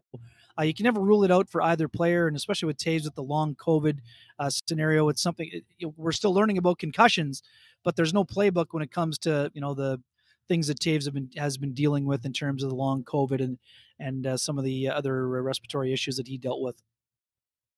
Uh, Ken Wiebe with us live on location from the scenic Flamingo. Are you um are you like in more of a public area? Are you like on the balcony of your of your spot? Because by the way, I mean like listen, Ken always bringing it for WST. Like the professional mic in, in you know in in, in the carry on. I I, I appreciate Hey, buddy, it. Ken. Always important, buddy. This is uh, the the pool area is a little bit behind here, so uh, no no balconies in New York in uh, Nevada here, which is probably a smart thing for uh, for Yeah. many. But uh, yeah, there, there's no doubt it's uh, it's a little balmy here, Huss. Uh, 41 to 43 degrees today, so. Uh, you know, you know, I you know I burn very easily, so uh, we've got the 50 on in full force, and uh, definitely going to be uh, staying in the shade for the majority of the afternoon here. But uh, it's a fun time of year, Huss. I mean, uh, we started to see some of the pictures. Gabe Vilardi in town. Uh, I think that the players will be trickling in. We, uh, it's a fun time of year. I mean, we know we like to enjoy the summers, and it's been a great situation with golf and everything else. But you know, we're down to you know basically looking at three weeks until training camp, and us we know there's still a ton of questions that need to be answered, and those questions will start to begin unraveling and unfolding here uh, when we start seeing some of those combination platters uh, from Rick Bowness and his coaching staff as we get closer to uh, the opening of training camp and and before main camp. I know a lot of people excited to see the uh, Young Stars event and. Um, one thing too, I know there's been a lot of talk this week about uh, Elias Salomonsson and Huss. I mean, Elias told me this uh, that he was coming to training camp back at the development camp, and you know he's had a great start to the year. Uh, this is a guy that I'm excited to watch. Uh, you know, it, it for folks who don't know, based on the uh, IIHF rules, this is a Jets or Sweden scenario uh, for Salomonsson right now. He can't play with the Manitoba Moose because of his contract situation, but the fact that he's going to be here for camp, I think, is a, is an important thing. Uh, we've talked so much about the depth on the right side, and maybe it's a little bit, you know, thinner than what we think about the left side, but. Uh, with with Salomonsson and a guy like Garrett Brown, who's going to the University of Denver Pioneers program, uh, there's you know the future could be pretty bright on the right side as well eventually. Uh, but yeah, definitely excited to see him. Uh, excited to see a bunch of the players. I mean, Colby Barlow would be his first camp, and I know a lot of those young players. And talking to guys like Brad Lambert and Chaz Lucius, you know, those guys are excited for another crack at training camp as well. And I think that only adds to the intrigue uh, when we start talking about the depth and where players may fit uh, in the you know in the pecking order, if you will. And you know, Morgan Barron had a good, had a fun week at the Players Cup, and again, by all accounts, looked like another great event down at Southwood.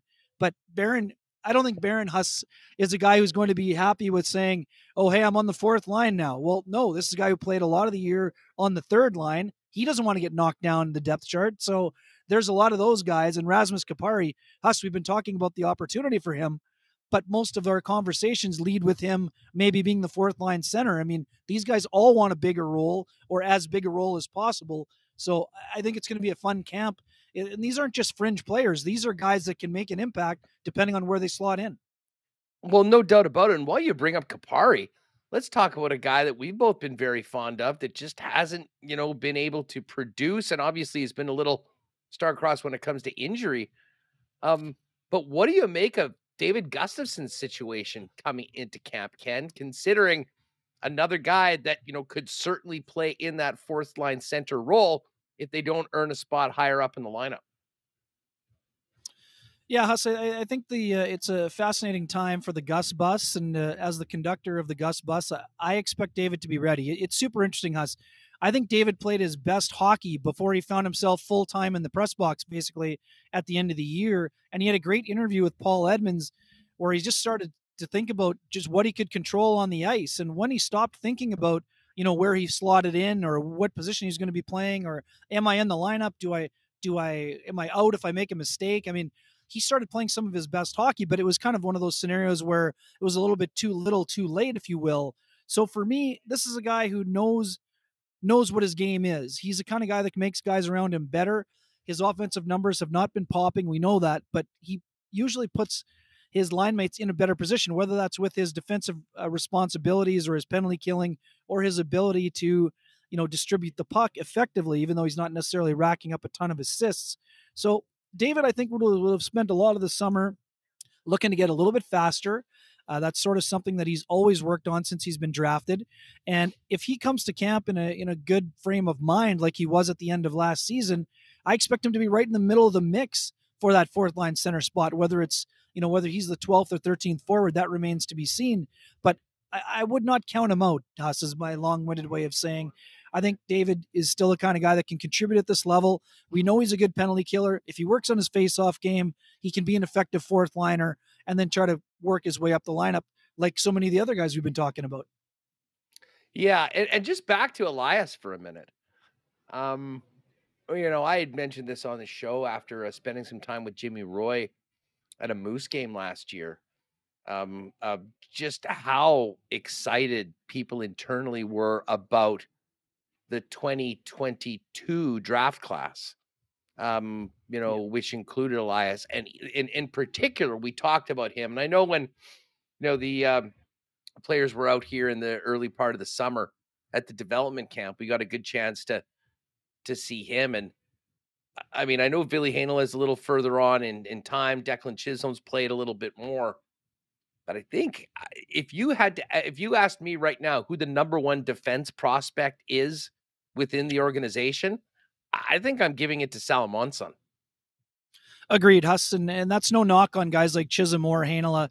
Uh, I, just think that in terms of offensive upside and uh, puck mobility, I, we've talked about this before, Huston. We were standing together at the development camp.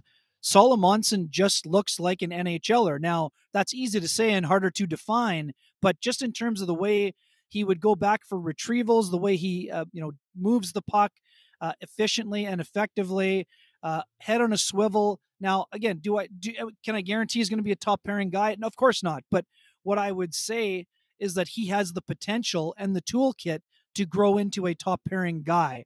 And you know whether that means he's going to play at some point with Josh Morrissey. Now we'll see in the future. But I could easily see those two guys being an effective pairing. You know, two, three, four years down the road. What you know, whatever that number is, will be up to Salomonsson and and his own personal development. But this is a guy who's going to be playing an, you know, an important role with his Swedish hockey league team this year, potentially top pairing minutes for a guy who's basically going to be 19 years old. So to me, I, I think there's a humongous upside with him. And I, I look forward to seeing him to continue to develop. And I mean, that's the other part. We talk about Heinola all the time.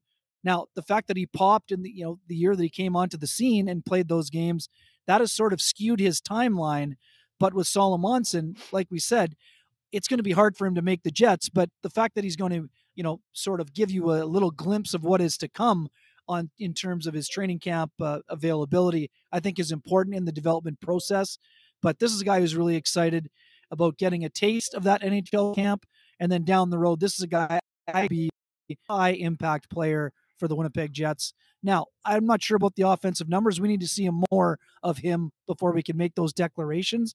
But I've seen enough of his skating and puck uh, puck handling ability to think that this is a guy that's going to play some very important minutes for the Jets in the not so distant future. Yeah, he's a guy certainly that seems to do everything right, and that certainly is the scouting report on him from playing with men in that Swedish elite league uh, last year. Ken, you know, while we're talking about Salomonsson and uh, you know the Barlows, and obviously it won't be Rutger McGroarty because he's at Michigan and can't come, um, and Brad Lambert and Chaz Lucius. Like, if we look at the timeline for these players, I think it logically says that they're probably getting an opportunity next year. But you brought this up beforehand. I mean, there are I mean, I guess there's some pros for bringing guys in together, but you know, also if you're going that young with the team and potentially having, you know, a handful of rookies, that is a unique challenge to the coaching staff and the team overall.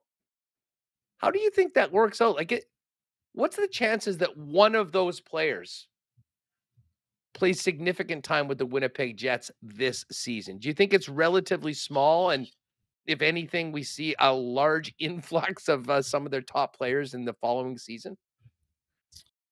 So it's super interesting. And I would also include Nikita Chibrikov in next as well. We know obviously he got a little taste of being around the Moose last year, but this is a highly skilled player. Uh, and he and he likes to get his nose dirty based on the conversation I had with him uh, in July as well. So I would also include him in that mix. And again, are they all going to pop at the same time? Absolutely not. It's unlikely that all four or five would pop at the same time. But there are guys that are going to have an impact at some point. Now, they all need to stay healthy. We know there have been injury issues with several of those players. First and foremost, those guys need to stay healthy and give themselves a chance. But Huss, outside of an injury or a multi-sided trade involving Mark Scheifele and maybe another experienced forward, it's hard to envision a scenario where any of those guys get significant minutes. Now, I would never close the book on that because guys come out of camp, make the team when they're not expected to. But based on the level of depth that we've seen and the players ahead of them on the depth chart, it's going to be difficult for those guys to step right in and make an impact. I mean, we think about Colby Barlow. Look what Mark Scheifele did as an 18 year old. Well, the roster was constructed a lot differently back in 2011, 2012 when Scheifele got those seven games before he went back uh, to the junior ranks in the OHL. So that's not to say they may not get a look, but they're going to have to, you know, be head and shoulders above the rest in order to, you know, make that kind of impact that we're discussing right now. Yeah, I, I mean, there is part of me, and I guess it all depends on how the season goes. And, you know, by that time, you've really made those decisions on those players, other than the guys that could be called up from the Moose, like a Lambert, presumably that he's there, and Chaz Lucius. But I do wonder if you know, I, you know, even a few of those guys getting a little bit of an opportunity this year might help them and the group if it's a larger group sure. of young guns coming into the team next year. Weber, before we go, I just wanted to get your take on uh, this Bill Peters news. How, how surprised are you that Bill Peters is back and coaching one of the junior teams in the Western Hockey League, considering, um, let's just say, the baggage that he brings to um, to the situation. Obviously, subsequently, what Akeem Aliu put out, and the fact that there was just a brokered attempted apology um, just in the last few days, uh, knowing that you know this was uh, about to be released. Yeah, I mean, I, I understand that uh, Bill got pretty emotional at the presser. I mean, I didn't see the footage of that, and I didn't hear exactly what was said. So, uh, you know, what I know is that uh, you know the, the team would not take lightly, and nor would the individual. I think that Bill should have reached out a little bit earlier to Akeem Aliu, of course, but uh, without knowing all the details, it's hard to really weigh in. Uh, I know we're in a hot take society, Huss, and uh, you know I would say that uh, obviously the organization will be under the microscope. Bill Peters will be under the microscope. We know Akeem. I read Akeem's tweets. Um, you know, we know there. It's a tough situation and it's a delicate situation. So uh, I would I would imagine that all parties would be on high alert. Uh, this is a definitely last chance hotel kind of scenario for Bill Peters. Uh, I don't think that he would be going into this lightly either. Um, you know, ultimately, it's all about actions, right, Huss? I mean, words are important in this situation, but it's about actions. Uh, and I think that Bill would be very thankful for another opportunity. um, you know, and how long that opportunity lasts and how well this opportunity goes will be up to him, essentially. Yeah, I, I mean, I, I kind of said this earlier on. I mean, uh, you know, like you know, can people get second chances? Yeah, but you sort of have to earn them, and in some ways, um, it's just reeks of. Um, I, I don't know. I'm just surprised that an organization, you know, in a junior hockey league, considering what had happened before, would go there without maybe being very clearly making the amends and doing everything that you would have expected to be done before. Certainly, there'll be a lot of scrutiny uh, on this. Before you go, um, are you will you be golfing at all during this excursion? And golfing or no golfing, considering the sun situation, I think you should go full Joel Damon and start rocking a big bucket hat. I think that would be a nice addition, Huss. There's no doubt. Uh, yeah. Uh, there will not be any golf in this uh, this leg of the trip, but uh, fortunate enough to be re- rekindling the golf tour up at Minnewasta on Friday, and uh, a couple of fun, uh, fun, fun, fun rounds around the corner uh, before we get ready for training camp here. And uh, I know you're going to have Rennie on before the week is over. I think we're going to uh, try to restore the joy in his golf game. Uh, it has been diminishing as the as the summer has gone on since our early season tie at Oakwood, but yeah, no, it's been a, an awesome summer. Us uh, sort of creeping in now on closing in on 50 rounds. Uh, so it's been a very productive summer, and uh, we know it's going to get busy. Uh, the putting lesson will be around the corner, Huss. Uh, we have the full call. Uh, we're looking to set up the date with Marshall Patterson when he is in town uh, next week as well. So uh, I'll be looking forward to getting straightened out. And uh, if I can ever get that flat stick straightened out, then watch out Tamarack 2024, Huss. good stuff. Good stuff. Well, maybe you make it out for our sports trivia night. Uh, I know Marshall's coming in, and Marsh got tickets for that. That is going to be good. And it'll allow me to remind everyone we're less than 10 tickets left. That thing is going to sell out probably in the next day. So, W well, WinnipegSportsTalk.com links on the page or in the description of the video before we're all full. Weber, great chatting. Enjoy Vegas. Don't floor it too hard. You got a big golf game on Friday. We'll uh, talk to you soon and uh, maybe catch up either this weekend on the links. Let's uh let's let's be in touch. That sounds good, Huss. I look forward to getting out again. And uh, Blue Jays got to figure some things out here. Uh, did not like the uh, Alejandro Kirk lack of a pinch running situation. Uh, did not like it at all. Uh, Mr. Schneider. Uh, there's one Mr. Schneider who is doing well right now, Huss. his first name is Davis. Mr. John Schneider, man, if if you're Donnie Baseball uh, you're wondering when you're getting called into the office here. Uh, it's going to be interesting to see if the Jays can get things sorted out here uh, over the course of this uh, next stretch. But uh, thanks for having me we'll as always. Uh, we'll talk soon, my man.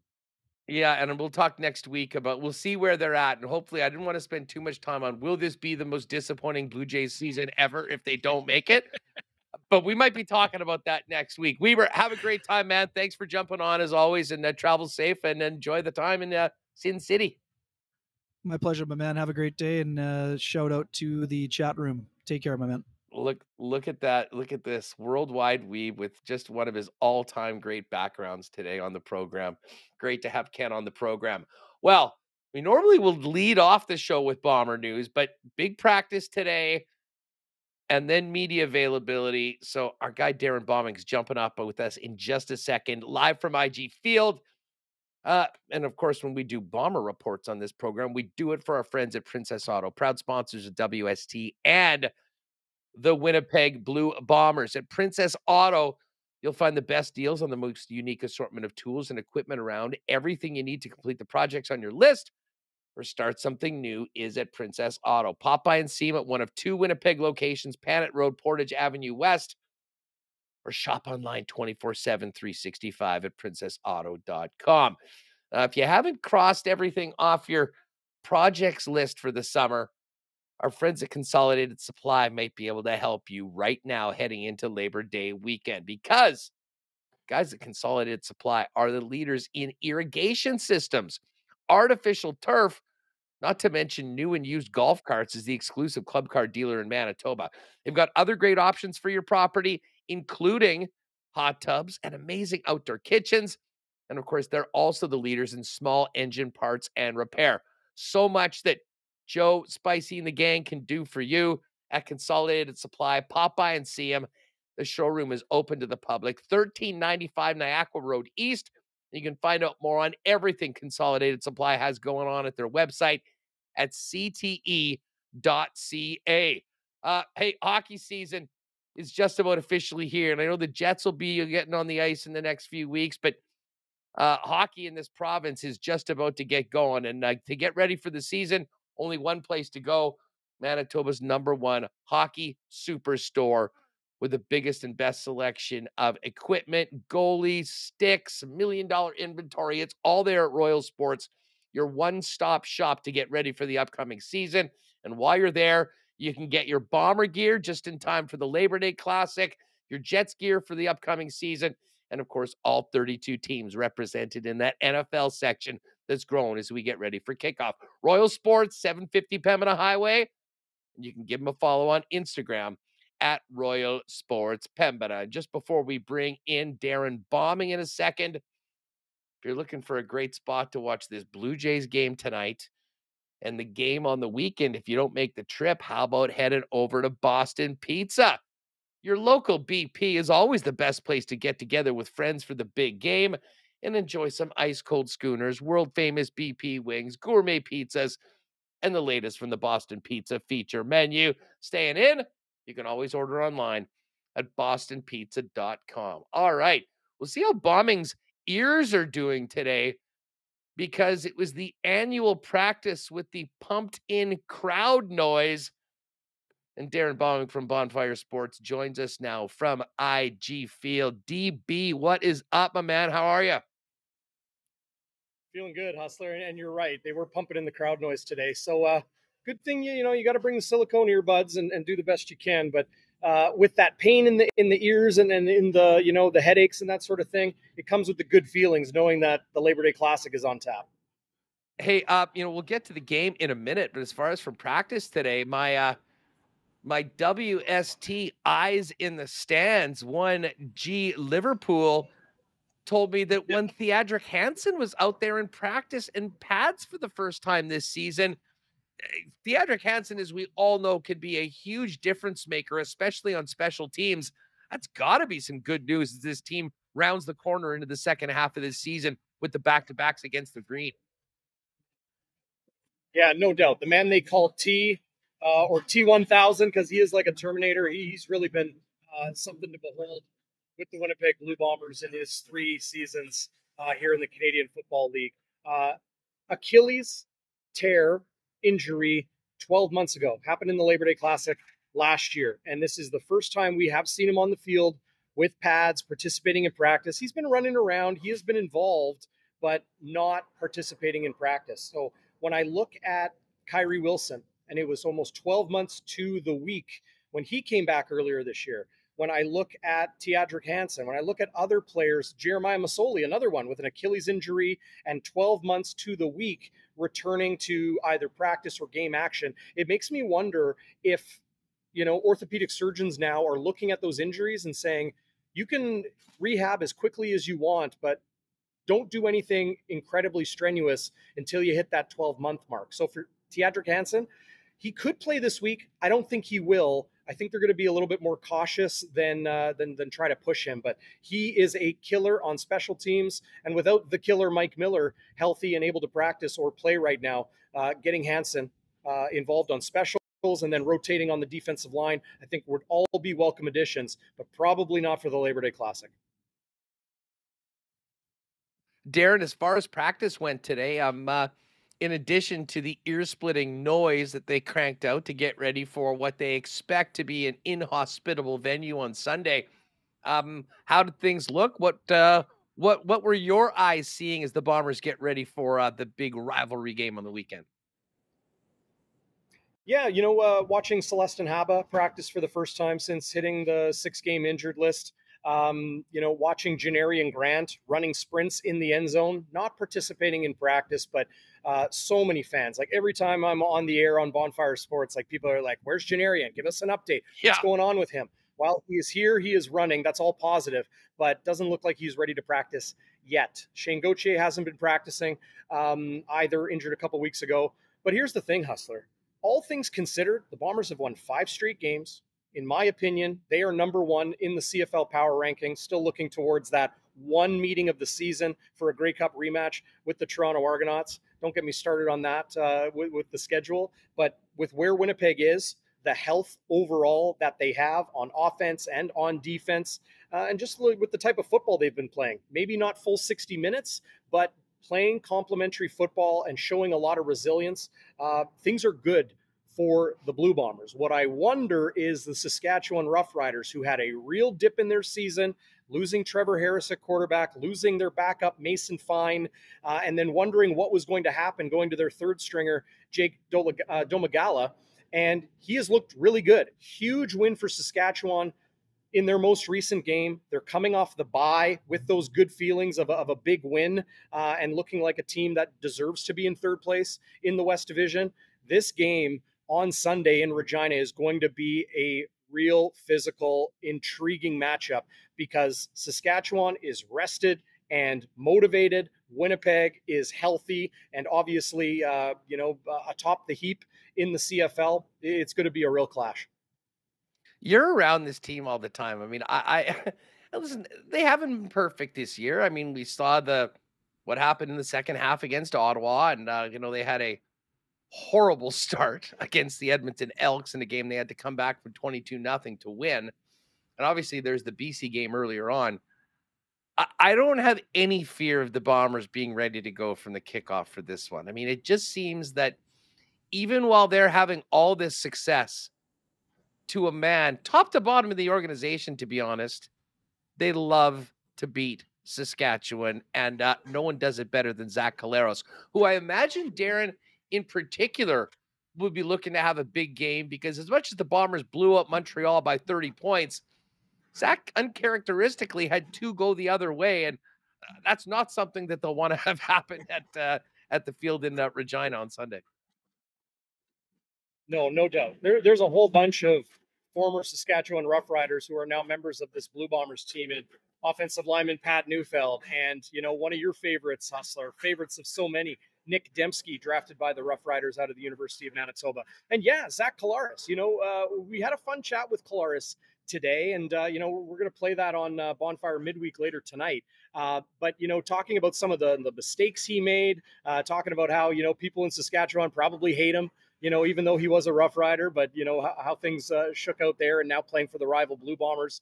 Um, but yeah, no doubt they're going to be ready and they're, and they're going to be up. They have had some slow starts this year, being tied 6 6 with the Edmonton Elks a month ago here at IG Field at halftime, being tied 6 6. Coincidentally, last week uh, in Calgary, um, you know, uh, against the Stampeders. Uh, and, and just with the way Zach Collaros has started games this year, he talked a lot about that, you know, making stupid mistakes when you're watching the game and you see him, you know, throw a, a sidearm pass as he's going down to the ground and it gets picked off for a pick six, or he makes an errant throw, um, he's as pissed off as the fans are. He's as mad at the mistake as the fans are. So, you know, he, he knows, like, he literally, his actual words today were, you know, I get pissed off when I do something stupid. I'm paraphrasing, but used those words.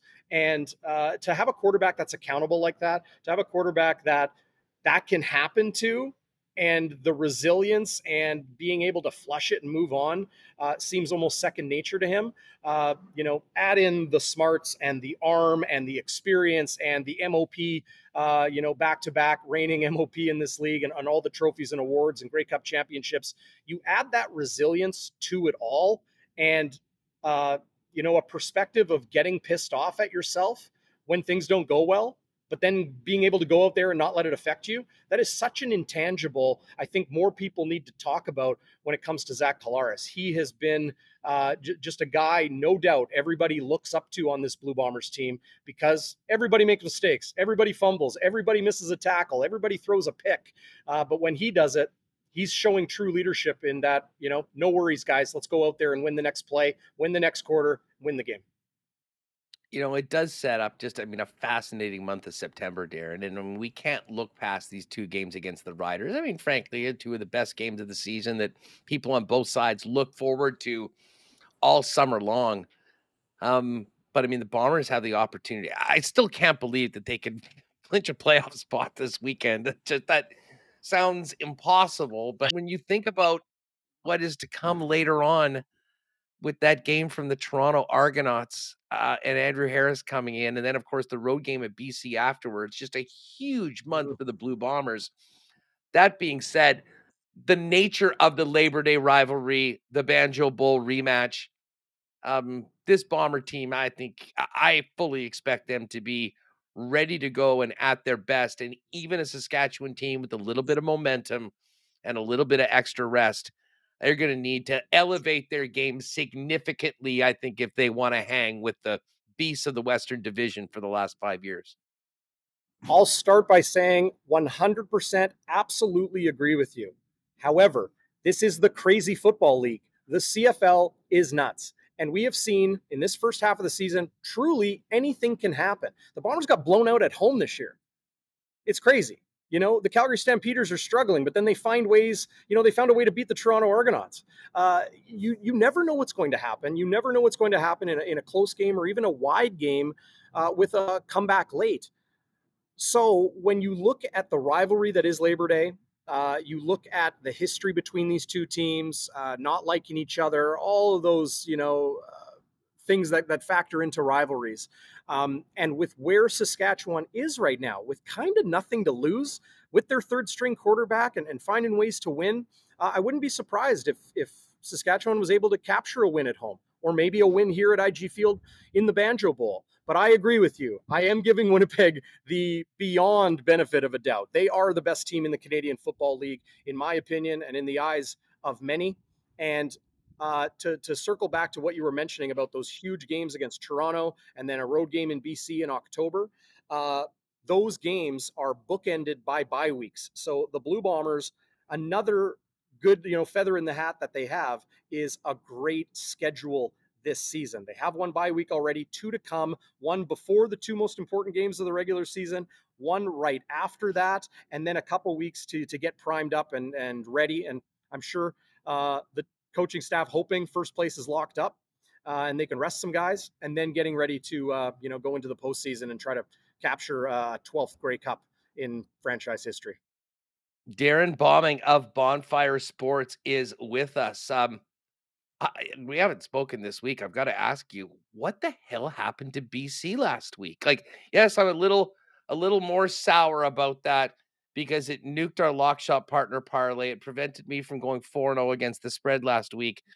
But I mean, it really was stunning. I mean, uh, Hamilton coming off losing at home to the 0-9 Elks goes in and and I mean thoroughly, thoroughly beat up the BC Lions, who were double digit favorites. And frankly, I thought they could have been 20 point favorites in that game, considering where the where I perceived those teams to be going into last weekend. Yeah, I didn't do too well on my prop bets in that game either because the the the the wrong team had the lead, so the the run game didn't shake out how I thought. Uh, put your money on on James James Butler. That guy, you know, it just seems no matter what, he, he's putting up big numbers. If you had to ask me one reason why Hamilton was able to be so dangerous suddenly and go into BC, go across the country and and BC lines at home, it's Scott Milanovich. You know, they decided to move on from Tommy Condell as their offensive coordinator. He has, um, you know, no longer with the team, I don't believe. Uh, Scott Milanovich was the head coach of the Edmonton, it was Eskimos at the time, left for the NFL. Prior to that, wins a Grey Cup as head coach of the Toronto Argonauts. He's now the offensive coordinator with the Ticats and they got a lot of weaponry. Tim Wright Jr. and uh, James Butler, as I mentioned, uh, lots of pieces around there. And then they have their third string quarterback in Taylor Powell, who I think outside of a lot of the pressure he has taken and the blitz uh, pressure that he has taken, has been pretty uh, comfortable, has looked confident, and, and has been efficient with the football overall. So I see Scott Milanovich as just kind of a, a, new cook in the kitchen, looking at those same ingredients and being able uh, to, to whip up a masterpiece. Um, I would look out for the Ticats. I think they will have a better second half than they did the first half of the season. As far as BC, I mean, they're similar to Winnipeg in a lot of ways, where once in a while they just don't seem to, to fully be on board. The difference is I've seen Winnipeg get down early and mount comebacks, even with a backup quarterback uh, in Dru Brown, you know, cold off the bench. Um, BC, when they don't show up to play, the game is pretty much over. We saw that here at IG Field when the Blue Bombers put the boots to them. So they're a little bit Jekyll and Hyde, look really good one week, don't look so good the next week.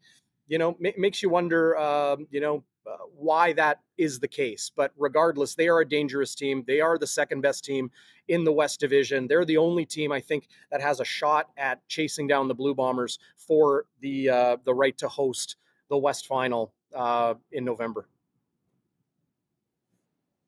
Bomber, while I've got you here, and Remo is and Remo and Remo's away. Um, hey, we're going into the biggest weekend of the season. Let's take a quick look. I was going to do the Coolbet lines later on, but I'd rather do them right now with you have them on and get your thoughts on these games. We just talked about BC.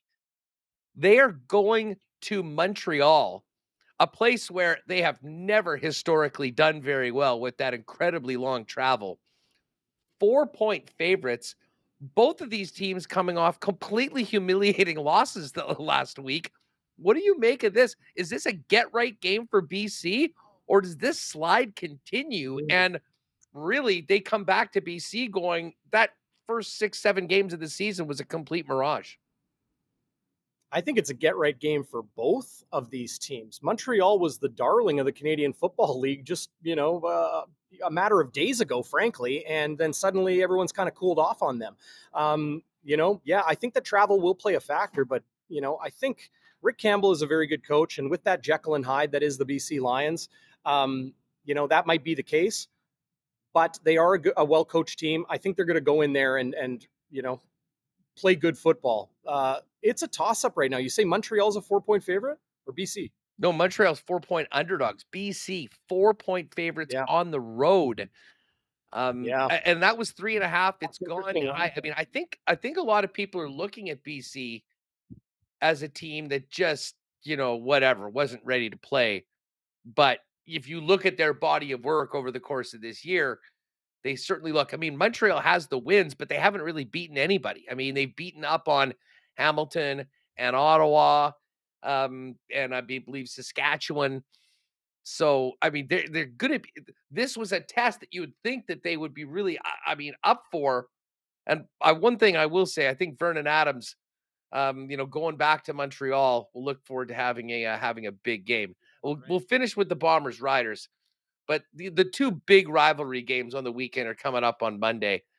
Toronto eight and a half point road favorites in the Hammer. This one actually went to eight yesterday. It's back to eight and a half.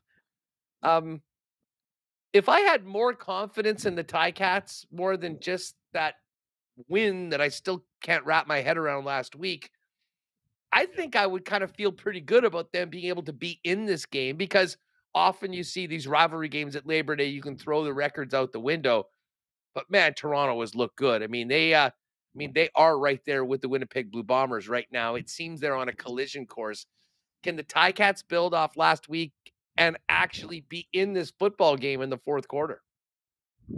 That's a great question. Uh, the way I see Toronto is you know, they're a very opportunistic team. They score points on special teams. Javon Leake uh, has just been an absolute monster returning kicks and punts to the house this season.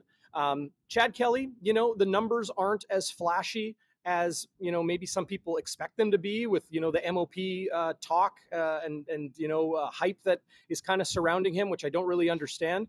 Um, but with how different the Ticats look to me, and because it's not like oh they had one player have a big game it was a system change And Scott Milanovich, like I was mentioning to you. I think there's value in looking at the Hamilton Tiger Cats as an underdog and, and being able to, you know, eat up some of those points.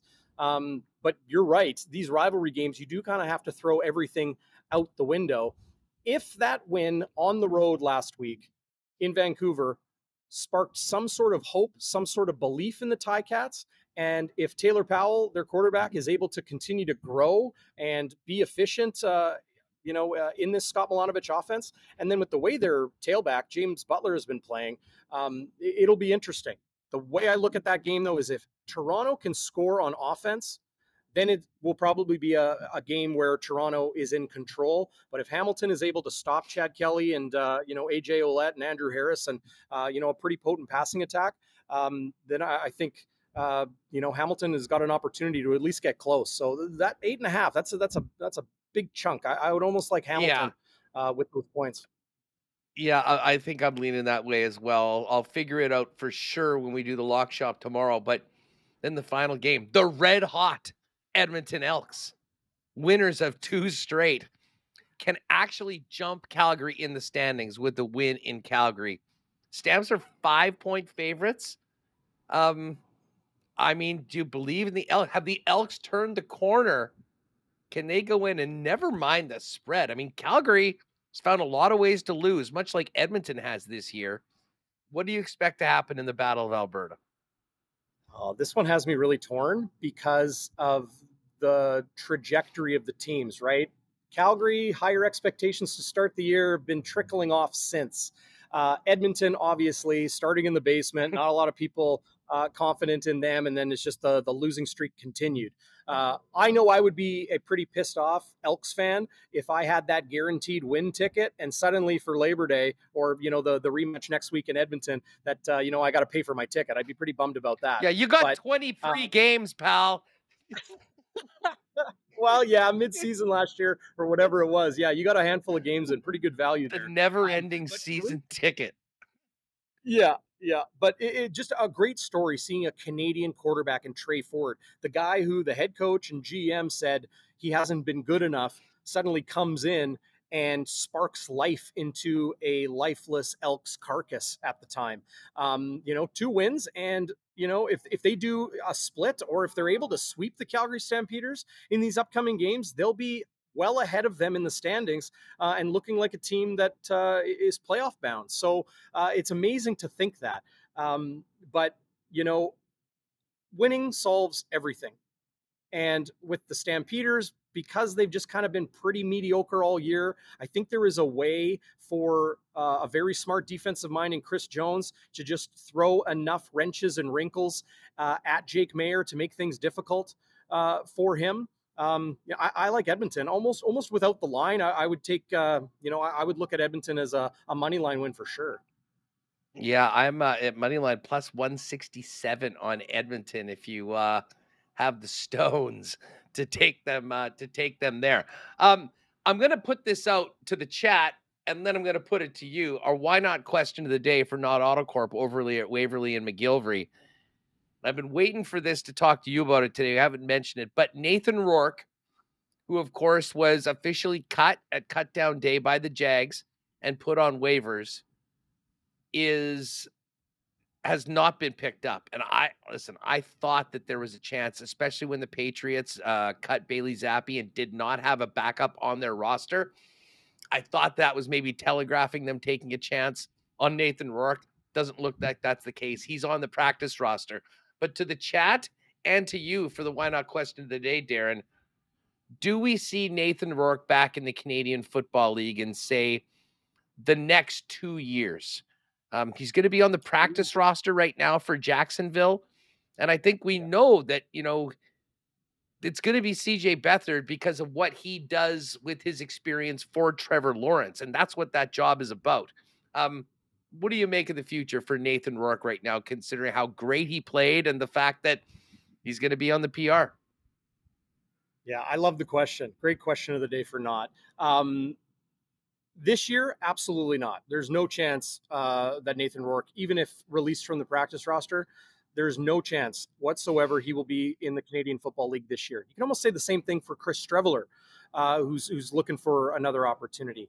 Next year, I would say no for Nathan Rourke. He will not be in the Canadian Football League in 2024 either. Chris Streveler, meanwhile, I think is somebody that could come back to the Canadian Football League.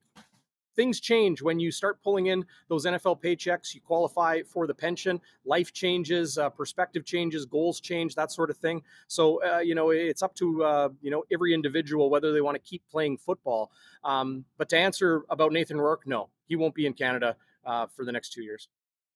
Yeah, at, at, the end of that two years, I think he'll probably reevaluate. And the one thing I will say yeah. that if he is into coming back to Canada, he will immediately be the highest paid player in the league, and there will be a fat check waiting for him to come back, presumably to BC. But I think any team would jump at him, and it'll be really interesting. You brought up Streveler.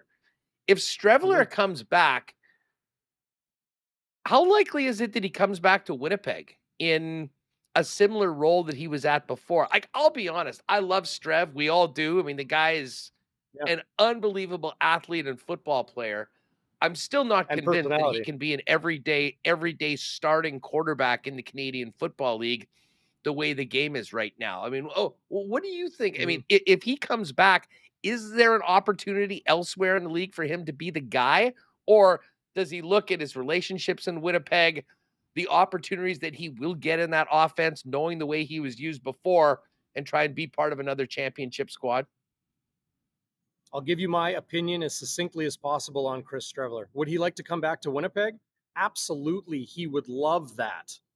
But I also believe fully that there will be a team in the Canadian Football League that will throw enough money at him to be their number one. We are in a quarterback deficit in this league. The starters of the future are Dustin Crum, Taylor Powell, Dru Brown of the Blue Bombers. These are the guys that are, when free agents, uh, are either going to be, you know, paid handsomely to be retained or find a new home in the CFL. Jeremiah Masoli, um, you know, Bo Levi Mitchell. Um, there's you know question marks around uh, Jake Maier uh, and, and, the direction that they want to go. Uh, there are teams out there that will throw four hundred thousand dollars uh, at a guy, and if it's Chris Streveler, I think absolutely a team will say we will build an offense around his skill set. It's obviously he's going to have to throw the football, but they will, you know, uh, use his athleticism and, and give him an opportunity because I think having Chris Streveler as your number one quarterback puts you in a better opportunity to win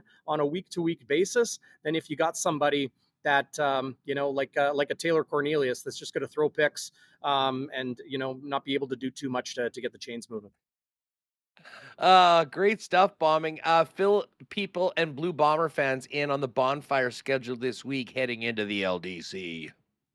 Yes, bonfire midweek tonight, live at 7:30. Uh, as I mentioned, we'll hear from Zach Collaros. I had a one-on-one conversation with Brady Oliveira as well. Chris Walby and I will get Game Day Winnipeg, our pregame show, going as we always do the day before the game. So look out for that on Saturday, and then our post-game game day after dark, always after every Blue Bombers game uh, on Sunday evening, afternoon, evening, whenever it actually uh, shakes out after the Labor Day Classic. And I want to mention this, Hustler, if I can. Hockey season's right around the corner. NFL is ramping up. Keep an eye on Bonfire Sports. We have uh, some some fun things on the Jets uh, and the National Football League as well. Right on, buddy. You have a good one, and uh, we will look forward to uh, checking out what you got cooking for CFL week and the Labor Day Classics. Have a good one, dude. Travel safe, everybody out there. Have fun in Regina if you're headed. Right on. There is Darrin Bauming of Bonfire Sports. You know where to get it over at the Bonfire um, Bonfire page. All right. Huge thanks to our friends at Little Brown Jug, who, as I mentioned right off the top of the show, got an email that we are down to basically 10 tickets. That was last night. I'm not sure how many more have been sold today, but if you do want to be a part of our third edition of Winnipeg Sports Talk Sports Trivia Night, Wednesday, September 13th. We're going to need you to click that link. It's right there in the description of the uh, of the uh, YouTube video. And if you're listening on the podcast, get over to Little Brown or the uh, WinnipegSportsTalk.com, excuse me, and click on that link.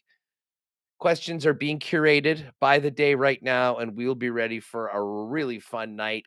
Fingers crossed, we'll be able to be outside at the beautiful Little Brown Jug patio like we did on the first night but we will look forward to seeing as many of you as possible down on the 13th at Little Brown Jug. And hey, with the long weekend here, good time to stock up on Little Brown Jug just in time for the Labor Day Classic. And hey, if you are making the trip to Regina, get your tailgate ready with the good stuff from Winnipeg and Manitoba as opposed to drinking that Pil you'll be surrounded by. And get on down to Little Brown Jug for that. Of course, you can also pop on the uh, uh, Little Brown Jug website for citywide delivery if you want to get that done beforehand. They're over at littlebrownjug.ca. Uh, huge thanks to our friends at Aikens Lake Wilderness Lodge. If you're looking for an amazing fly in fishing experience here in the city of Winnipeg, where you can be on the water in less than two hours from Winnipeg, Aikens is the spot. Saw Big Doug Brown, speaking of the uh, Bomber broadcast, pull a 28 inch master angler walleye out of Aikens earlier this week. Shout out to Doug. Uh, booking well into 2024 right now incredible corporate outings and excursions, and of course, friends, family trips. There's nothing like the Aikens experience. Find out more online at aikenslake.ca. Uh, not a lot of golf to talk about right now, other than making the most of the rest of this season.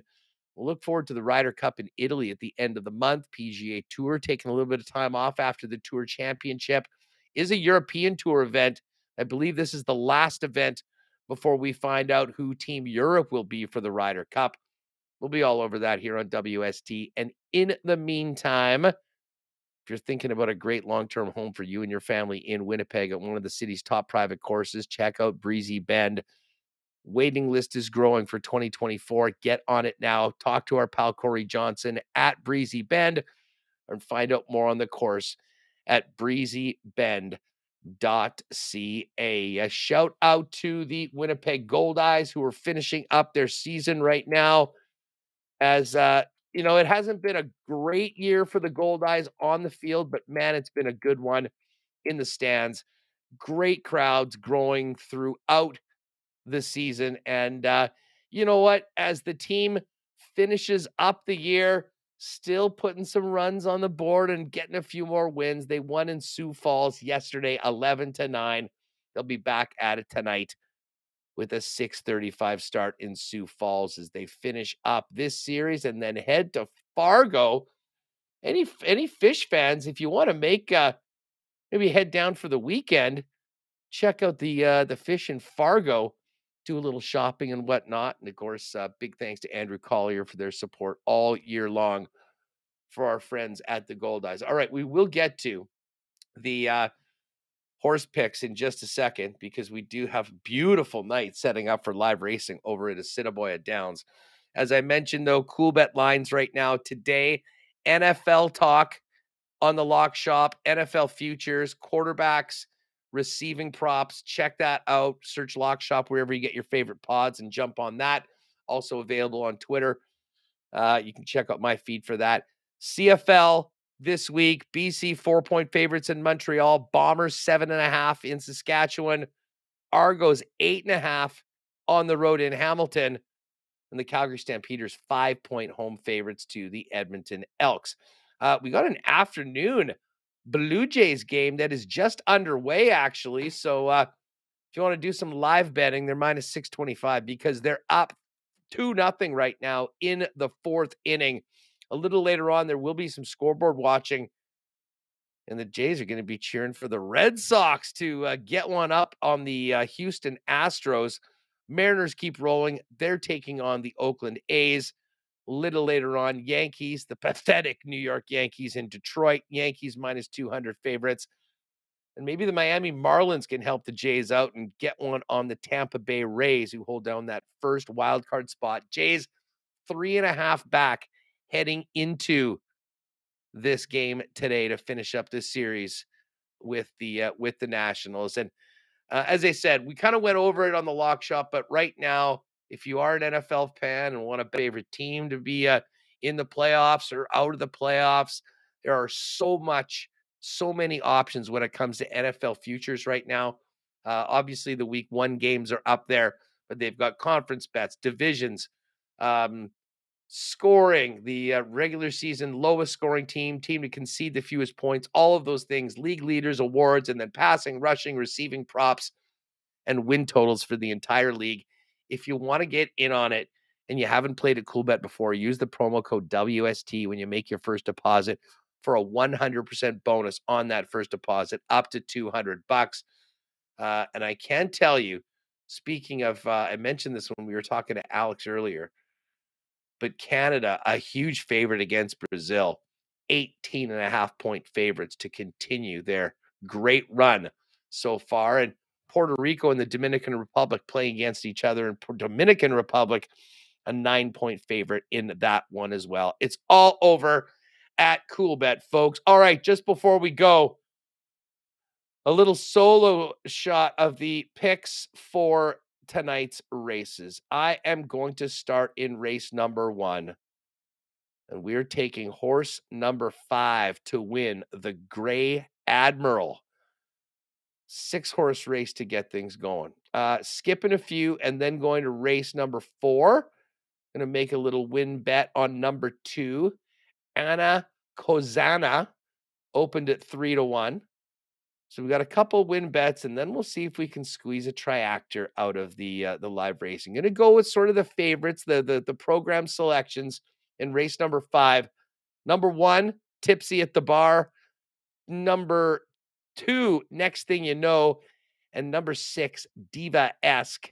Try and get that one in there. I did think about Miami Souvenirs. That's been a good one before, but uh, finishing off with race number seven, and we're going with a 178 triactor box. Takati Gold, Margot's Girl, and Dick Dazzling Gold. Both gold horses and Margot's Girl. Uh, of course, it's a beautiful night to get out to the track. 7:30 post time, free parking, free admission. Uh, does Winnipeg loves free. Great time out there. And if you are staying at home, you can always bet on the HPIBet.com site and watch the races. And Kirk and Stretch giving their picks at 645 over at the Assiniboia Downs YouTube channel. Um, fun show today. Coming up tomorrow. I'm really looking forward to this. And uh, he we mainly hear him talk hockey, but he is a huge bomber fan. And I'm looking forward to his take on the back-to-back with Saskatchewan and of course the upcoming Jet season. Drew Mandel of Illegal Curve. We will also have Murat Ates join us. And uh, see uh, Billick or a Wiki's going to pop in. And Rennie, yes, Rennie has been located. He's been AWOL a little bit this summer. Rennie's going to be joining us on Friday as well as we get ready for a big, big weekend. Uh, fun show today. Thanks to Joey Slats for jumping on the program at the start. Thanks to Alex Adams, Ken Wiebe, Darrin Bauming, and of course our guy Jay Remo, who's taking care of business this week.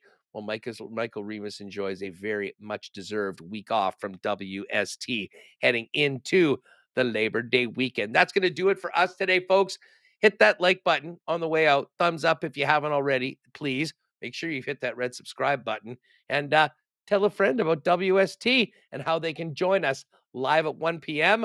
or on their favorite podcast feed. Have a great night. I will see you tomorrow, 1 p.m. on Winnipeg Sports Talk. Oh my God! Oh! Shut it down! Let's go home! Thanks for tuning in to Winnipeg Sports Talk Daily. Make sure to subscribe on YouTube and your favorite podcast feed at winnipegsportstalk.com.